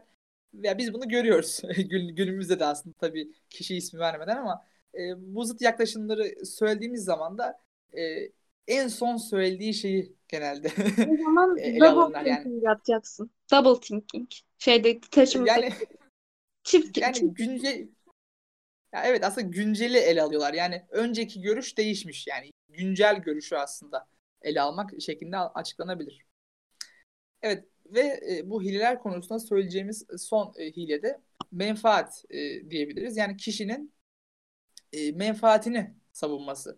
Aslında bu bir hile değil ama bu bir yine yöntem olarak söyleyebiliriz. Mesela bir ülkenin başkanı gittiği bir tartışma ortamında yani mesela ülkeler arası tartışma ortamında atıyorum bir Birleşmiş Milletler'de ya da herhangi bir platformda konuşacağı zaman her zaman kendi ülkesinin menfaatlerini ele alır. Ve kendi ülkesinin menfaatinde olmayan bir şeyi savunmaz. Zaten savunamaz da. Yani bunu yaptıramazlar ve dolayısıyla bu mesela bu ülkelerin ve sadece bu tabii ülkeler açısından da değil mesela siz kendi işinize gelmeyecek bir fikri savunmayabilirsiniz. Bunu her zaman bir tartışma hilesi olarak karşı taraf bunu yapar ve siz de bunu savuşturabilirsiniz. Bak bu senin işine geliyor. Senin işine gelmeyen bir şeyi savunmuyor. Fakat işine gelen her şeyi savunma tarafındasın der ki bunun aslında hayatımızda çok fazla örneği var. İrem ki bunu aslında kesinlikle uzak durması gereken ve bunu yaparken hissetmediğimiz bir eylem. Niye kesinlikle mutlaka bize gereken ki? Çünkü şu açıdan biz insanlar olarak menfaatlerimizi aslında çok ön plana tutuyoruz ama bunları fark etmiyoruz ön plana tutarken. Menfaatlerimize çok düşkünüz ve bir şeyin ucu bize dokunacaksa biz o görüşü önceden hissedip bunu çok da aslında bilinçaltımızda yaptığımız bir şey ama bu görüşü ya da bir fikri eğer ucu bize dokunacaksa ya da bize zarar verecek bir görüş olduğunu hissediyorsak bunu otomatik olarak karşı çıkıyoruz. İşte yani içgüdüsel olarak. Yani ben buna dar bakmamak gerektiğini düşünüyorum. Tamam bu hileler genel anlamda kötü ama yeri geldiğinde aslında bu iyi de olabilir. Örneğin yurttan kovulacaksın mesela. Yani ve bunun da kovulma sebebinin de hiçbir mantıklı izahı yok. Sadece yurt müdürü sana gıcık olduğu için bir şekilde seni kovacak. Yani orada da bir tartışma gerçekleşiyor. Şimdi sen orada yurt müdürüyle yaptığın tartışmada öyle bir hani o kadının ya da işte erkeğin ben kız yurdunda kaldığım için müdür diyorum ama hani müdirenin ya da müdürün suyuna gitmek de demeyeyim ama hani o tartışmada bir şekilde menfaatin için kendi ne derler ona argümanlarını sahiplenme edebilirsin mesela. Bunun böyle bir tarafı da var. Tabii iyi yanları bu şekilde diyebiliyorsun ama ya mesela bir örnek aklıma geldi. İşte bunu söylemezsem olmaz. Mesela bir ilişki düşün. Bir erkekle bir kız arasında ve bu mesela erkek tarafı ya da işte yani bu tabii şey yapmıyorum. Burada bir cinsiyetçilik yapmıyorum. Ama hani vermem gerekiyor bu örneği o yüzden. Erkek tarafı ayrılmak istiyor diye düşünelim. Ve kız tarafı da ayrılmak istemiyor. Şimdi erkek tarafının argümanları var. Ve bunlar mantıklı. Artık bu ilişkinin yürümeyeceğine dair.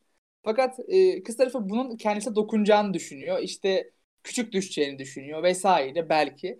Ve bunun menfaatine karşı olduğunu görünce bu hepsine karşı çıkıyor. Yok öyle bir şey, yok öyle bir şey ya da işte böyle bir şey olmamalı.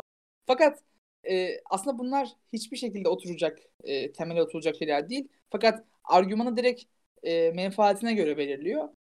Tam tersi bir şey olsa ya da kendi durumunda olsa ya da bu kendisine zarar vermeyecek bir şey olsa muhtemelen karşı çıkmayacağı şeyler olur gibi. Tabii bu insan ilişkilerinin bazı sonuçları diye düşünüyorum. Böyle verdiğim bir örnek. Yani benim kısacası demek istediğim şey bu tartışmaları 100'e katlayalım. Bence o kadar farklı durum oluşur. Yani evet, bu tartışma hilelerini. 100'e katlasak o kadar fazla hile bulabiliriz. İnsan hayatı biraz daha kompleks bence. Evet. Tamam, tabii ki. Şimdi safsatalar konusuna geçelim. Bir sürü burada örneğimiz var. Bunları da hızlıca ele alalım. Yani geçelim mi diyorsunuz yoksa bunu part 2 mi yapalım? Bunu bence bir sormamız lazım. İnsanlar yorulmuş olabilirler. Ha ben yorulmadım. Şimdi burada yaklaşık olarak 10 küsür tane daha maddemiz var. Bu maddeler arasında safsatalar örnekleri. Daha çok argüman bazlı. Bunları ele alacağız. Ya bence bunları yine konuşalım şu an hazır buradayken ama eğer başka bir bölümde yapalım diyorsanız tabii ki buna saygı duyuyoruz. Ki evet. Bu devam dediklerine. Bu arada bu oyunumuzu nasıl yapacağız? Ne zaman yapalım? Burada bir tane örneğimiz var aslında. Bir örnek bir tartışma oyunumuz var. Bunu da birazdan aslında bu tartışmaları bazı örneklerini verdikten sonra yaparız. Yani bunu yapıyoruz ama bu bölümümüzü başka bir zaman tekrar çekebiliriz. Yani aynı şekilde de olabilir, farklı örneklerle de olabilir. Bu çünkü her zaman işe yarayacak bir tartışma yayını. Sokrates'in Melestos'la tartışması için mi diyorsun? Yoksa sadece şey için mi diyorsun? Yayın için mi dedin? Yo, ben genel olarak söyledim. Bu yayın için. Genel olarak bu yayını her zaman yapabiliriz yine çeşitli zaman. Tabii. Neden? Ya bir sürü safsata var. Aynen dediğin gibi. Bu arada... Şimdi... Bilal'den harika örnek geldi. Biz de zaten onu konuşacaktık. Evet, biraz onu konuşacağız. Özellikle bu Türk solu kavgası dedikleri Doğu Perinçek kavgasında. Bu gerçekten olarak... tam bir örnek yani. Çok güzel oldu. Bu bir ad personama giriyor. Yani direkt olarak tartışmayı artık argümanlardan tamamen çıkarıp kişiye saldırmaya giriyor. Evet. İşte sen şunu savundun, sen bunu savundun, sen şusun. Sen etmedin mi? Yani bu...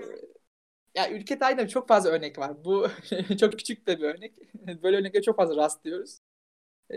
Bunları konuşacağız. Şimdi dilersen devam edelim bu örneklere ve safsata örneklerine başlayalım.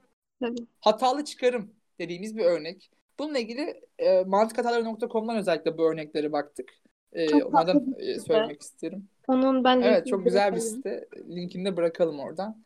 Mesela hatalı çıkarım dediğimiz şey direkt olarak en basit yanlış. Yani bir tartışma esnasında direkt olarak kullandığımız argümanların o sonuca ulaşmaması demek. Yani mesela diyoruz ki herkes kendi dininin kutsal olduğunu düşünüyor. O yüzden dine saygı duymalısın. Şimdi bu argümanda yani dinlerin kutsal olması saygı duymamız anlamına gelmiyor. Birilerinin kutsal ilan etmesi demek. Biz buna saygı duymayabiliriz. Tabii bu tür yaklaşımlar çok fazla var ve bu direkt olarak o nedenselliğin ona bağlanmayacağını söylemek oluyor. Tabii bunun pek çok örnekte de birazdan göreceğiz. Buna başka bir ekleyeceğim bir konu var mı? Bu hatalı çıkarımla ilgili. Ya bir de false cause aynen. Correlation is not equality diyebiliriz. Evet. Duygulara başvurma ile devam edelim aslında buna bağlayarak. Çünkü az önce bir örnek verilmişti bununla ilgili. Özellikle Ümran sanıyorum yazmıştı. Annelerimizin yaptığı bir şey. Duygulara başvurma.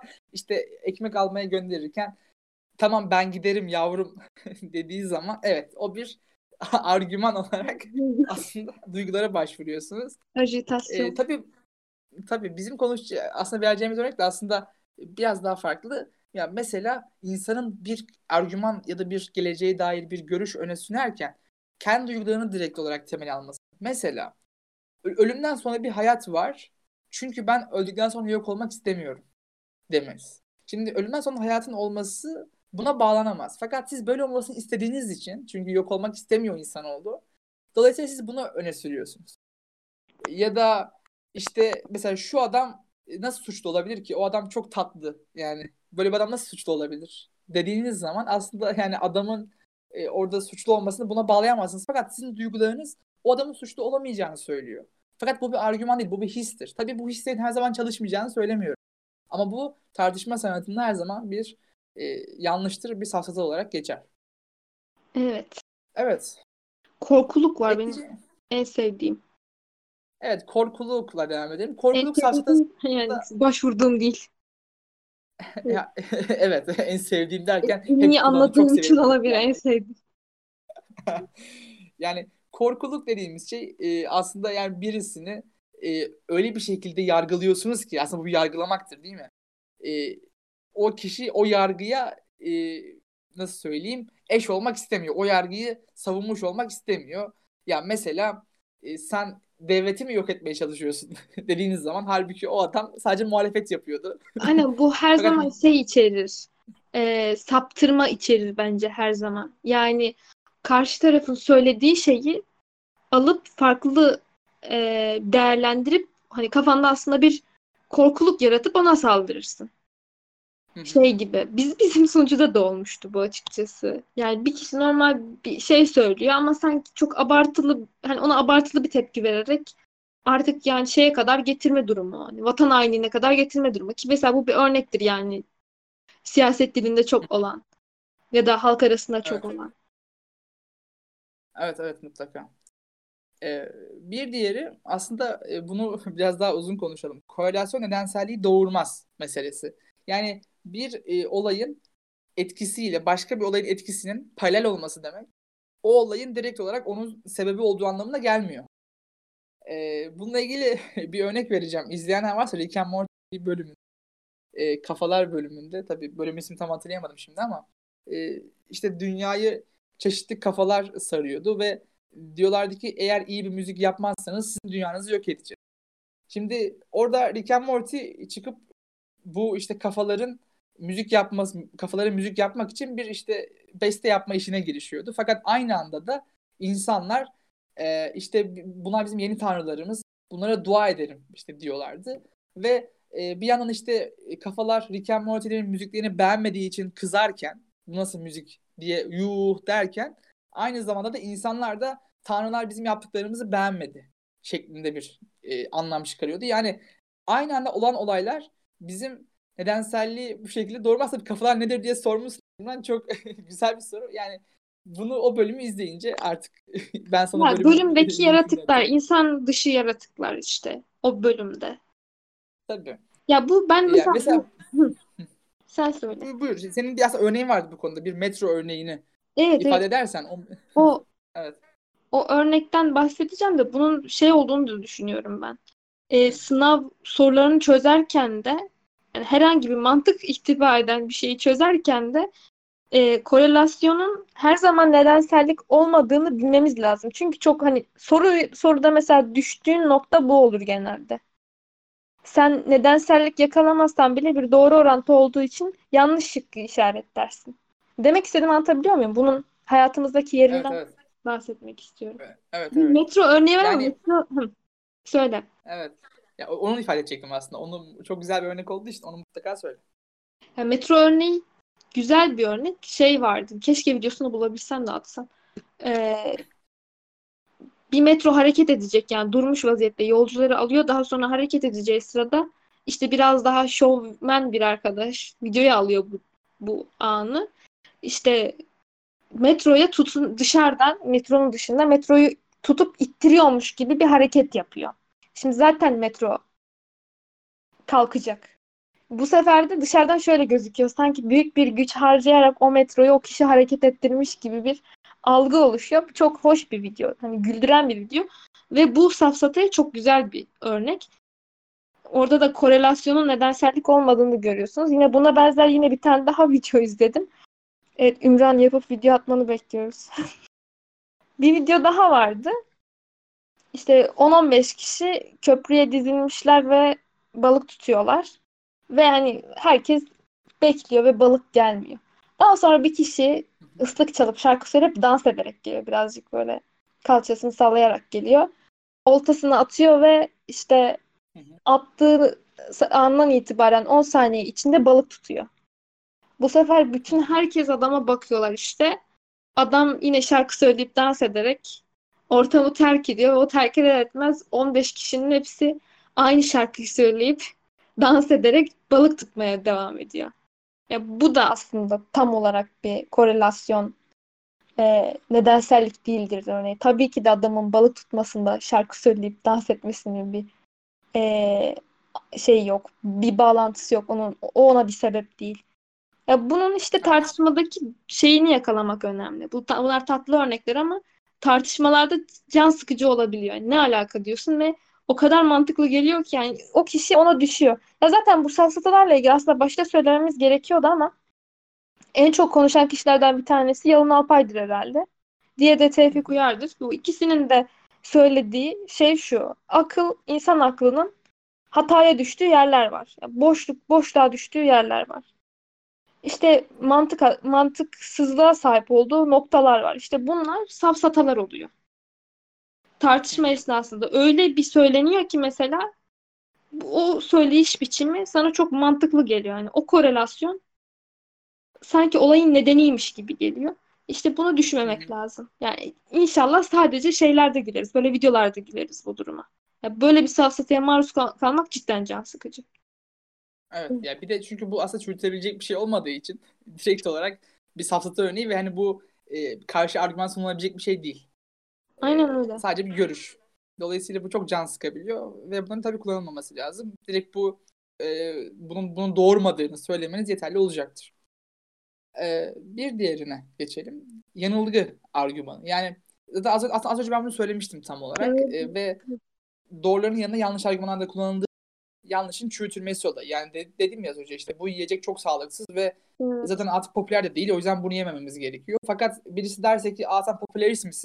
Yiyeceğe popüler olması açısından bakıyorsun derse yani bu sağlıksız olduğu gerçeğini değiştirmiyor demiştim az önce. Tam olarak aslında bu argüman buna giriyor. O yüzden bunu geçebiliriz. Diğeri çok meşhur, en meşhuru kişiye saldırı. Bu herkesin bildiği. Evet, yani. Bununla ilgili bir örnek vermek istiyorum. Yani mesela çok da konuşulur. Yani mesela Newton çok şerefsiz bir adamdır diye geçer. Yani bunu tabii bu şekilde bir hakaret olarak söyledim ama bu benim görüşüm değil. Bu genel olarak insanların görüşü.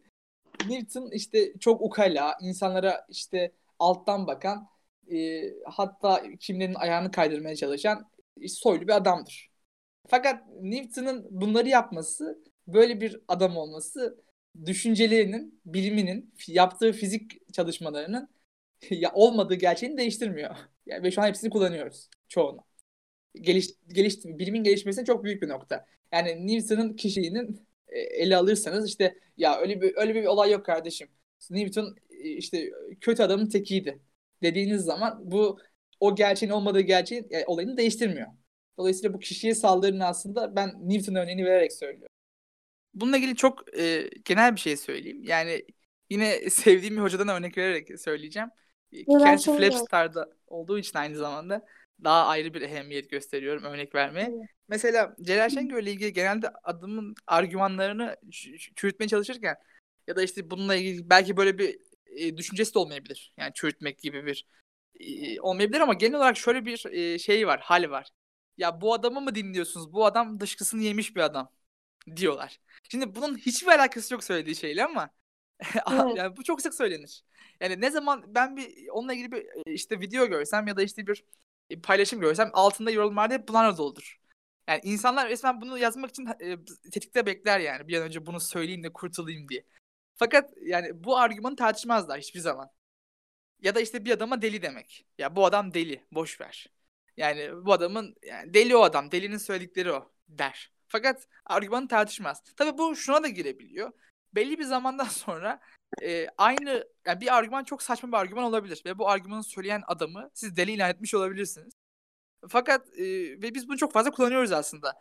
Yani artık belli bir zamandan sonra o argümanı tartışmayı bırakıp ya da bundan yorulup ya o adamı boş ver, deli o adam diyoruz. Ya da işte o adam işte zırva şeyler söyleyen bir adamın teki diyoruz. Tabii bunu biz de düşüyoruz bu hataya, fakat bunu yapmamak lazım. Her zaman o argümana karşı bir argüman söylemek lazım. Hiçbir zaman kişiyi ele almamak lazım. Zira onlara söylediğimiz şeyi biz yapıyoruz bu sefer. Bu çok kullanılan bir şey.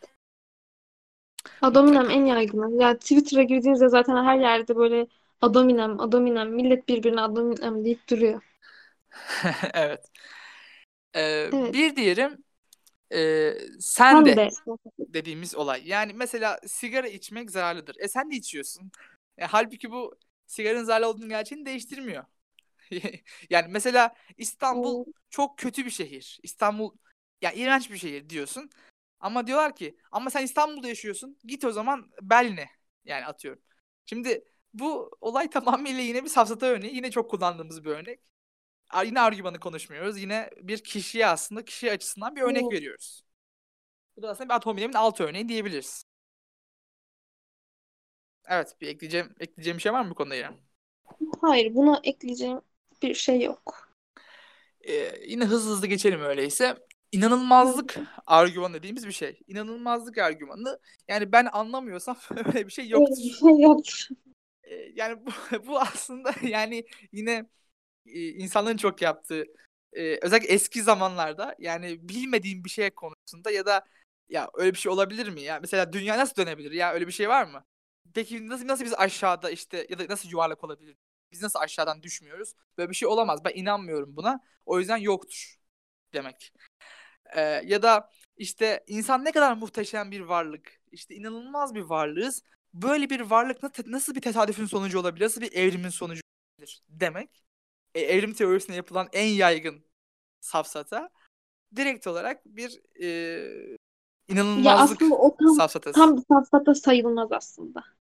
Yani şöyle evet, o inanmazlık anlamında şey yaparsan, hani ben inanamıyorum ya o yüzden olamaz dersen o ayrı mesela. Ama şey bulan olabilir mesela, işte bu kadar kompleks bir yaratılışın ben tesadüfün ürünü olmadığını düşünüyorum dediğinde de mi buna safsata diyeceksin? Ya bu inanca girer. İnançların da argümanlarda yeri olmamalıdır. Ben bunu yani safsata olduğunu düşünmüyorum. Ya şimdi şöyle, inanç meselesinde herkesin inançları vardır ve bu inançlar rasyonel olarak ele alınamayacak şeyler. İnanç bu. İnançla bilimi işte o yüzden aynı safsata yerde... da diyemezsin canım. Efendim? Biraz söyleyebilir miyim? O yüzden safsata da diyemezsin bence. Yani ama eğer tartışmada yeri olmayan bir şey safsata olamaz mı? Bu bir tartışmada yeri yok böyle bir şey. Yani şöyle, olay şundan ibaret. Hani şunu anlıyorum. Mesela bak, benim demek istediğim şey şu. Yaratılışa bakıp mesela müthiş hayret edip ondan sonra bu kadar kompleks bir oluşum tesadüf eseri çıkamaz dediğinde, sen gelip buna safsata dersen tesadüf eseri olduğunun net olduğunu vurgularsın. Yani aslında seninki de bir inançtır ama inancını şey, rasyonelmiş gibi, tek doğruymuş gibi lanse etmiş olmuyor musun bu bağlamda?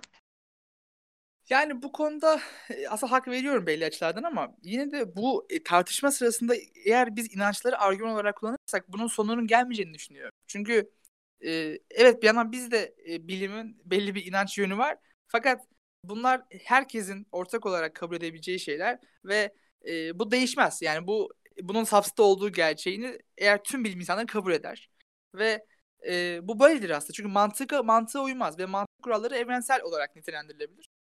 Dolayısıyla mantığa uymayan ve daha doğrusu aslında şöyle, bunu bu şekilde ifade etmeyeyim, şu şekilde ifade edeyim. Biz bunu yanlışlayabilir miyiz? Yani bu argümanı yanlışlayabilir misiniz? Yanlışlayamazsın ki. Yanlışlayamadığın bir argüman değildir. Yani yanlışlayamıyorsun çünkü. Ben tam argüman değil ki, safsata da olamaz diyorum. Argüman olmayan bir şeyi ben safsata olarak nitelendiririm. Yani inanç tartışma babında söylüyorum. Yani bu yine bir söz babında söylenebilir bir söz. Yani bunu sokakta söylesen. Tamam. Evet anladım. Ya bu tartışma esasında bunu deyip bitiremezsin. Evet, haklısın. Tabii.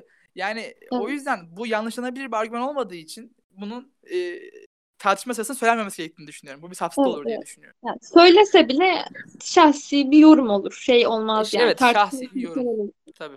Evet, haklısın. Bir diğeri, bunu çok hızlı geçelim. Bunda pek örnek yok. Yan çizme safsatası. Yani bir şey söylüyorsunuz fakat o şey doğru çıkmıyor. Siz de diyorsunuz ki ama ben şu şekilde söylemiştim. Yani bu olmadığı için böyle oldu. Bununla ilgili pek bir örnek göremedim açıkçası ama mesela mediumlar bunu çok fazla yapıyor. Medium. Bu mesela bir şey söylüyorlar ya da mesela o şey doğru çıkmıyor ama ben diyor ki işte ben şunu şu şekilde yapsaydım olacaktı. Ya da işte burç yorumları dedikleri o saçmalıklar aslında buradan yola çıkıyor. Ya işte hayatında şunlar olacak fakat bunlar eğer olmadıysa olmayacak gibi, ki çok uç şeyler söylüyorlar ve mutlaka kendilerine çıkar bir yol buluyorlar doğru olmasına karşılık. Dolayısıyla tartışma düzlemini değiştirmek diyebiliriz bu yan çizme. Yani bak ben öyle dememiştim ki demek aslında. Şu olursa öyle olur gibi. Ya bu çoğunlukla bilinçsiz yapılıyordur ama bilinçli yapılanı da var yani haklı çıkmak için. Tabii mutlaka. Ya bilinçsiz de olsa içgüdüsel olarak haklı çıkmak için diyebiliriz tabii. Evet. Tabii şimdi yavaş sona doğru yaklaşıyoruz. İkinci saatimize girmek üzereyiz. Hızlandıralım biraz daha. Güdümlü soru safsatası dedikleri bir şey. Güdümlü soru yani az önce de ben bunu söylemiştim biraz ama bir konuda soruyu sorarken sorudaki ön kabuller. Yani bir ön kabulle soruyu soruyoruz. Yani bunu kabul etmen lazım olduğunu önce. Mesela şu soruyu ben direkt mantıkhataları.com'dan aldım. Ateistler içerilerindeki boşluğu neyle dolduruyorlar sorusu. Şimdi bu soruyu sorduğun zaman şunu kabul etmiş oluyorsun. Ateistlerin içinde bir boşluk var. Yani ruhsal bir boşluk var. Fakat karşıdaki kişi diyebilir ki öyle boşluğum yok. O zaman bu soru direkt olarak bir safsata sorusu olur. Bunu kabul ederse farklı. Bunu eğer böyle boşluğun olduğunu kabul ederse farklı bir yere gider. Fakat bu soruyu sorduğunuz zaman eğer tartışma esnasında karşıdaki kişinin böyle bir niyeti yoksa, böyle bir düşüncesi yoksa bu soruyu sen onun böyle bir şey olduğunu kabul etmesine dayandırman lazım diye düşünüyorum. Evet. Bir diğeri. Ne yapalım? Safsataların sonu gelmeyecek yalnız. Ben sana söyleyeyim. Efendim? Bu safsataların diyorum sonu gelmeyecek. Ya çok fazla safsata var. Fakat biz bazılarını seçmiştik ve zaten birkaç tane kaldı. Onu yavaştan geçeceğiz. Bahsetmedik ya. Bu çok çok sık başvurulan false dilema. Yani insanı ikileme sürükleme. Evet. Daha fazla seçeneği varken İkisinden birini tercih etmeye zorlama. Bu hayatımızda şey örneği mesela ya benimsin ya kara toprağın meselesi. Mesela toplumun yaptığı çok doğru bir örnek burada o söylediğin şey ama o biraz da niye hem artık... hem senin olmam hem de toprağın olmam kardeşim. Bu nasıl bir zorlamak gibi. Yani mesela şu çok yapılan bir şey. Toplumda özellikle Türk toplumunda çok yapılan bir şey. Ya sağcısın ya solcu. Yani ortada olamazsın diyorlar. Yani bunu söylüyorsan yapıcısın. Siyasette de şu şekilde var. Yani bizden olmayan vatan hainidir. Evet yani direkt ikileme sürüklüyor. Ya vatan hainsin ya da değilsin. Evet. Ki bu Türkiye'de çok fazla yapılan bir şey. Ya bu psikolojiyi zora sokan bir şey aslında. Şu an böyle gülüp verdiğimiz örnekler ama geri geldiğinde insanın psikolojisini zora sokan örnekler. İkisinden birini seçmeye zorlanmak. Tabii. Mutlaka.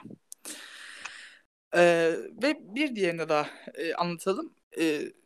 Özellikle hatalı benzeşim. Yani bir hikaye anlatarak ya da bir örnekleme anlatarak, bir benzetme yaparak bambaşka bir şeyin bununla bağlantısını kurarak o şeyin doğru olduğunu kabul ettirmek. Yani nasıl bir örnek vereyim? Mesela her telefonun bir sahibi varsa insanın da bir sahibi vardır demek. Bir safsatadır. Çünkü yani bu bir hikaye. Aslında güzel bir hikaye ama bunun diğeri hiçbir bağlantısı yok temelde. Bu bir örnek. Bu bir masal ve bunu çok fazla örnek verilebilir. Bu örnekler de çoğaltılabilir. Bu Sokratik yok değil bu Aristo'nun ortaya attığı bir şey. Evet. Sokrates bir Yunanlıdır diyorsun. Yunanlar ölümsüzdür diyorsun. Üçüncü olarak da o zaman Sokrates ölümlüdür sonucuna varıyorsun. Ya bu tabii şey olarak safsata babında değil. Bu düşünme ve hakikate ulaşma yolunda kullanılan tekniklerden biri. Ama bunu her zaman işe yaramaz. Her zaman. Her zaman çoğu zaman. Bak ben sana yapayım bir tane şimdi. Tabii yap. İşte kediler su içer. İnsanlar da su içer. Kediler insandır. Şimdi bak tabii, tamamen o yanlış şey oluyor. O sistemde oluyor ama yanlış bir yere varıyorsun. Yani bununla mesela tabii ki bunu şu şekilde her zaman işe yaramaz ama bazen de işe yarayabilir. Buna katılıyorum. Çünkü bir örnekten yola çıkarak anlattığın zaman o şeyle bir bağlantısı çıkabilir. Yani bununla ilgili bilimde de örnekler var. Fakat çoğunlukla evet, yanlış çıkar. Termodinamik bir kere bunun üstüne kuruldu zaten. Ama hani arada önemli olan bağı yakalayabilmek. Evet mutlaka. O bağı yakalamak önemli dediğin gibi. Evet yavaş yavaş sona doğru geliyoruz. Artık son olarak şunu söyleyelim. İspat yükümlülüğü. Yani bir şeyi ortaya attığınız zaman ben bunu tersini ispatlayamıyorum. Yani bunu sen ispatla. Bunu ispatının sorumlusu sensin demek. Yani bunu şey nasıl? 21. yüzyılda da bunu yapmazsın yani. Bunun yapılmaması lazım bence. Yani mesela şu yapılıyor artık yine. Olması lazım yani. Ya evet yani mesela şu çok yapılıyor. Bunu da yine örnek olarak internetten aldım. Yani Tanrı var. İspat et diyor. Asıl sen olmadan ispat et. Yani Tanrı'nın yokluğunu ispat edebilir misin? O zaman vardır demek. Halbuki evet, bir şeyi ortaya atıyorsan sen onu ispat etmen lazım. Ya da bir şeyin yokluğunu ispat etmen lazım. Şimdi bu yine bir çok kullanılan bir örnek. İspat yükümlülüğü kişinin kendisindedir. Yani burada her zaman.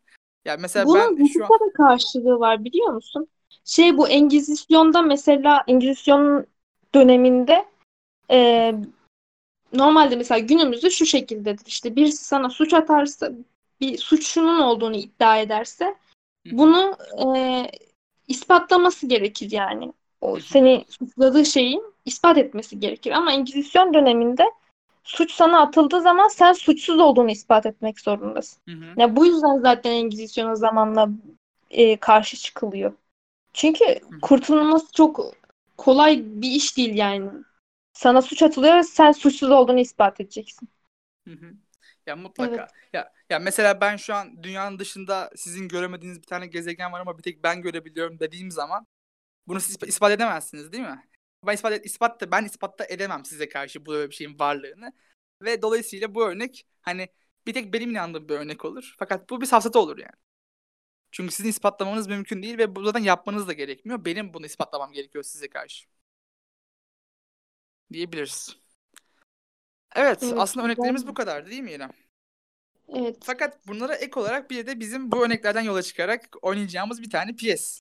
Kısa bir piyes var. Evet, hiç çalışmadığımız piyes. Evet, ilk kez burada şimdi çalışacağız. Sen hangisi oluyorsun? Yani... Bana fark etmez. Meletos da olabilirim. Sokrates de olabilirim. Öncelikle bu nedir? Önce bunu açıkla. Oynayacağımız şey nedir? Şöyle yapalım. Biliyorsunuz ki Sokrates'in Savunması diye Platon'un bir kitabı var ve Sokrates'in idamını, daha doğrusu Sokrates'in idamıyla beraber felsefesini anlatan bir kitap. Bunu da Genco Erkal Yalınayak Sokrates adlı bir oyunla oynuyor. Bu aldığımız kısım o oyunda geçen bir kısım. Sorgulama sahnesinde işte Sokrates'in o meşhur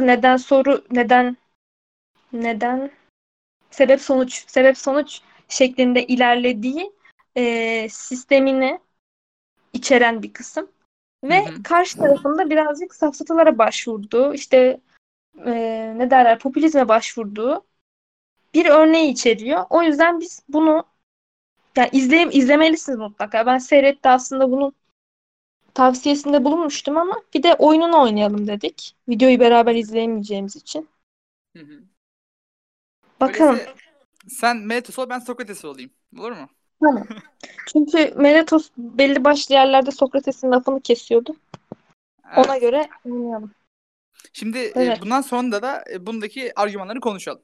Şu anda biz sahnesindeyiz. Sokrates'in yargılandığı sahne. Yarı tanrılara ya da senin şu kendi şeytanına dua edersin ama bizim belli başlı tanrılarımızın sözünü bile etmezsin. Yarı tanrılara inanıyorum demek. Öyle yani. Öyle olduğunu söyleyenler var tabii. Şimdi herkes bilir ki katırlar atlarla eşeklerin çiftleşmesi sonucu meydana gelir. Değil mi? Atlarla eşeklerin varlığına inanmadan katırların varlığına inanılabilir mi? Pek inanılmaz. Yine herkes bilir ki tanrılar da tanrıların insanla birleşmesinden meydana gelir. Yani tanrılara inanmadan yarı tanrılara inanmanın bir yolu var mıdır? Ha, işte duydunuz, hepiniz duydunuz. Eşekler atlarının çiftleşmesine benzetiyor. Yani Meletos, sen bu iki örnek arasında hiçbir benzerlik görmüyor musun? Ben karşımda yalnızca bir dinsiz görüyorum. Evet, buradaki safsataları, mantık hatalarını yakaladınız mı arkadaşlar? Evet, buradan örneklerini bekliyoruz İremciğim. Mesela şu an konuyla ilgili yorum yapan yok sanırım. O zaman toparlayalım. Şimdi başta Meletos, Sokrates'i tanrılara inanmamakla tehdit ediyor. Ya yani tehdit etmiyor, suçluyor. Ama diyor ki işte Sokrates de diyor ki yarı tanrılara inanıyorum ama değil mi diyor. Ya şimdi ön kabul üzerinden gidiyor. Şimdi Sokrates'in mantığı bu. Bunun bu arada biraz daha genişletirsek eğitimde de kullanılıyor bu Sokratik öğrenim şekli diyelim. Yani önce kişinin neleri bildiğini sorgularsın. Daha sonra onun söylediklerini temel alarak gidersin. Onun söyledikleri yanlış olsa bile temel alıp onun üstüne kurarsın. İşin sonunda çelişkili bir yere varırsan en baştaki önermeyi reddedebilirsin. Başta Meletos'un önermesi şu. Sokrates yarı tanrılara inanıyor ama tanrılara inanmıyor. Ve bu yüzden de onu suçluyor. Sokrates de önce doğruluyor. Yarı tanrılara inanıyorum değil mi? Diyor. O da diyor ki evet yani öyle olduğunu söylüyorlar. Şimdi Sokrates de bir örnek veriyor işte. Katır örneğini veriyor. Şimdi doğal olarak da yani onu da onaylattı. Onda da sorun yok. Üstüne de kendi örneğini bağladığı başka bir örnek veriyor ve yani bir insan yarı tanrılara inanıp tanrılara nasıl inanmaz diyor. Aynı yolla oluştuğu için. Şimdi burada çökertmiş oluyor aslında karşı tarafı. Bu sefer karşı taraf onun sunduğu argümanı alıp ilk önce sunuş biçimi de önemli. İşte duydunuz, hepiniz duydunuz diyor. Sanki o yanılmış gibi. Daha sonra da ekliyor diyor ki tanrıların olayını katırlara, eşeklerle atların çiftleşmesine benzetiyor. Deyip onu suçluyor. Onu aşağı bir duruma çekiyor. Yani kötünün olduğu tarafa kötünün olduğu kefeye koyuyor. Aslında Meletos da iyi bir hat. Sokrates de işte cevap veriyor birazcık ironik. Bu ikisi arasında bir fark görmüyor musun? Tarzı iğneleyici. Bu sefer Meletos artık ad hominem geldi. Ben karşımda yalnızca bir dinsiz görüyorum. Evet. Bu da bu şekilde ufak tatlı bir örnekti. Birçok örneği burada görebiliyoruz aynı pasaj içerisinde. Evet İrem, bugün çok uzun bir yayında, 2 saatlik yayınımızda çeşitli... Evet, ben 2 saat konuşamam demiştim ama konuştum valla. Evet ve bu karantina döneminde hakikaten bu konuda güzel bir yayın yapmış olduk. Evet. Önemli olan hani bu tarz şeyleri söylemek değil. Yani bunu açarlar işte Pluto TV, İFA, oradan safsata savar izlersin. İşte ne bileyim Tevfik Uyar'ı okursun. Bununla ilgili bir sürü kitap okursun. Yani önemli olan bu yaptığımız sohbetten çıkacak olan hani farklı bakış açıları ve üstüne geliştirdiğimiz yorumlar. Mutlaka. Yani burada bir fayda sağladıysak ne mutlu bize. Schopenhauer'un Tartışma Sanatının İncelikleri kitabını okumanızı tavsiye ederiz. Bu konuda Tevfik Uyar'ın Safsatalar kitabını okumanızı tavsiye ederiz. Bunun dışında web sitesi olarak safsatakılavuzu.com, mantıkhataları.com, Alev Alata'nın kitabını içeren site. O site yani Türkiye'de çok fazla bunun incelemesi yok açıkçası. Alev Alata da bunu yapanlardan biri. Direkt de açık yani herkesle paylaşmış. Bunları bu sitelerden bakarak biz de aslında bunlardan araştırma yaptık. Daha fazla daha iyi öğrenebilirsiniz. Bu yayının temeli aslında bize sunucumuzdaki bu üyelerimizin bundan haberleri olsun ve buna dikkat etsinler demekti. Biz de kendimiz daha fazla dikkat edelim demekti. Bunu da yapmış olduğumuzu düşünüyorum. Söyleyeceklerim bu kadar. Evet. Artık bugünlük yayını burada sonlandırabiliriz. İremciğim. Evet. Kendinize iyi bakın arkadaşlar. Katıldığınız için çok teşekkürler. Burada bizi yalnız bırakmadığınız için. Güzel bir sohbetti benim adıma. Sana da teşekkür ediyorum Yusuf'cuğum. Rica ederim. Ben sana teşekkür ediyorum. Hoşça kalın. İyi akşamlar.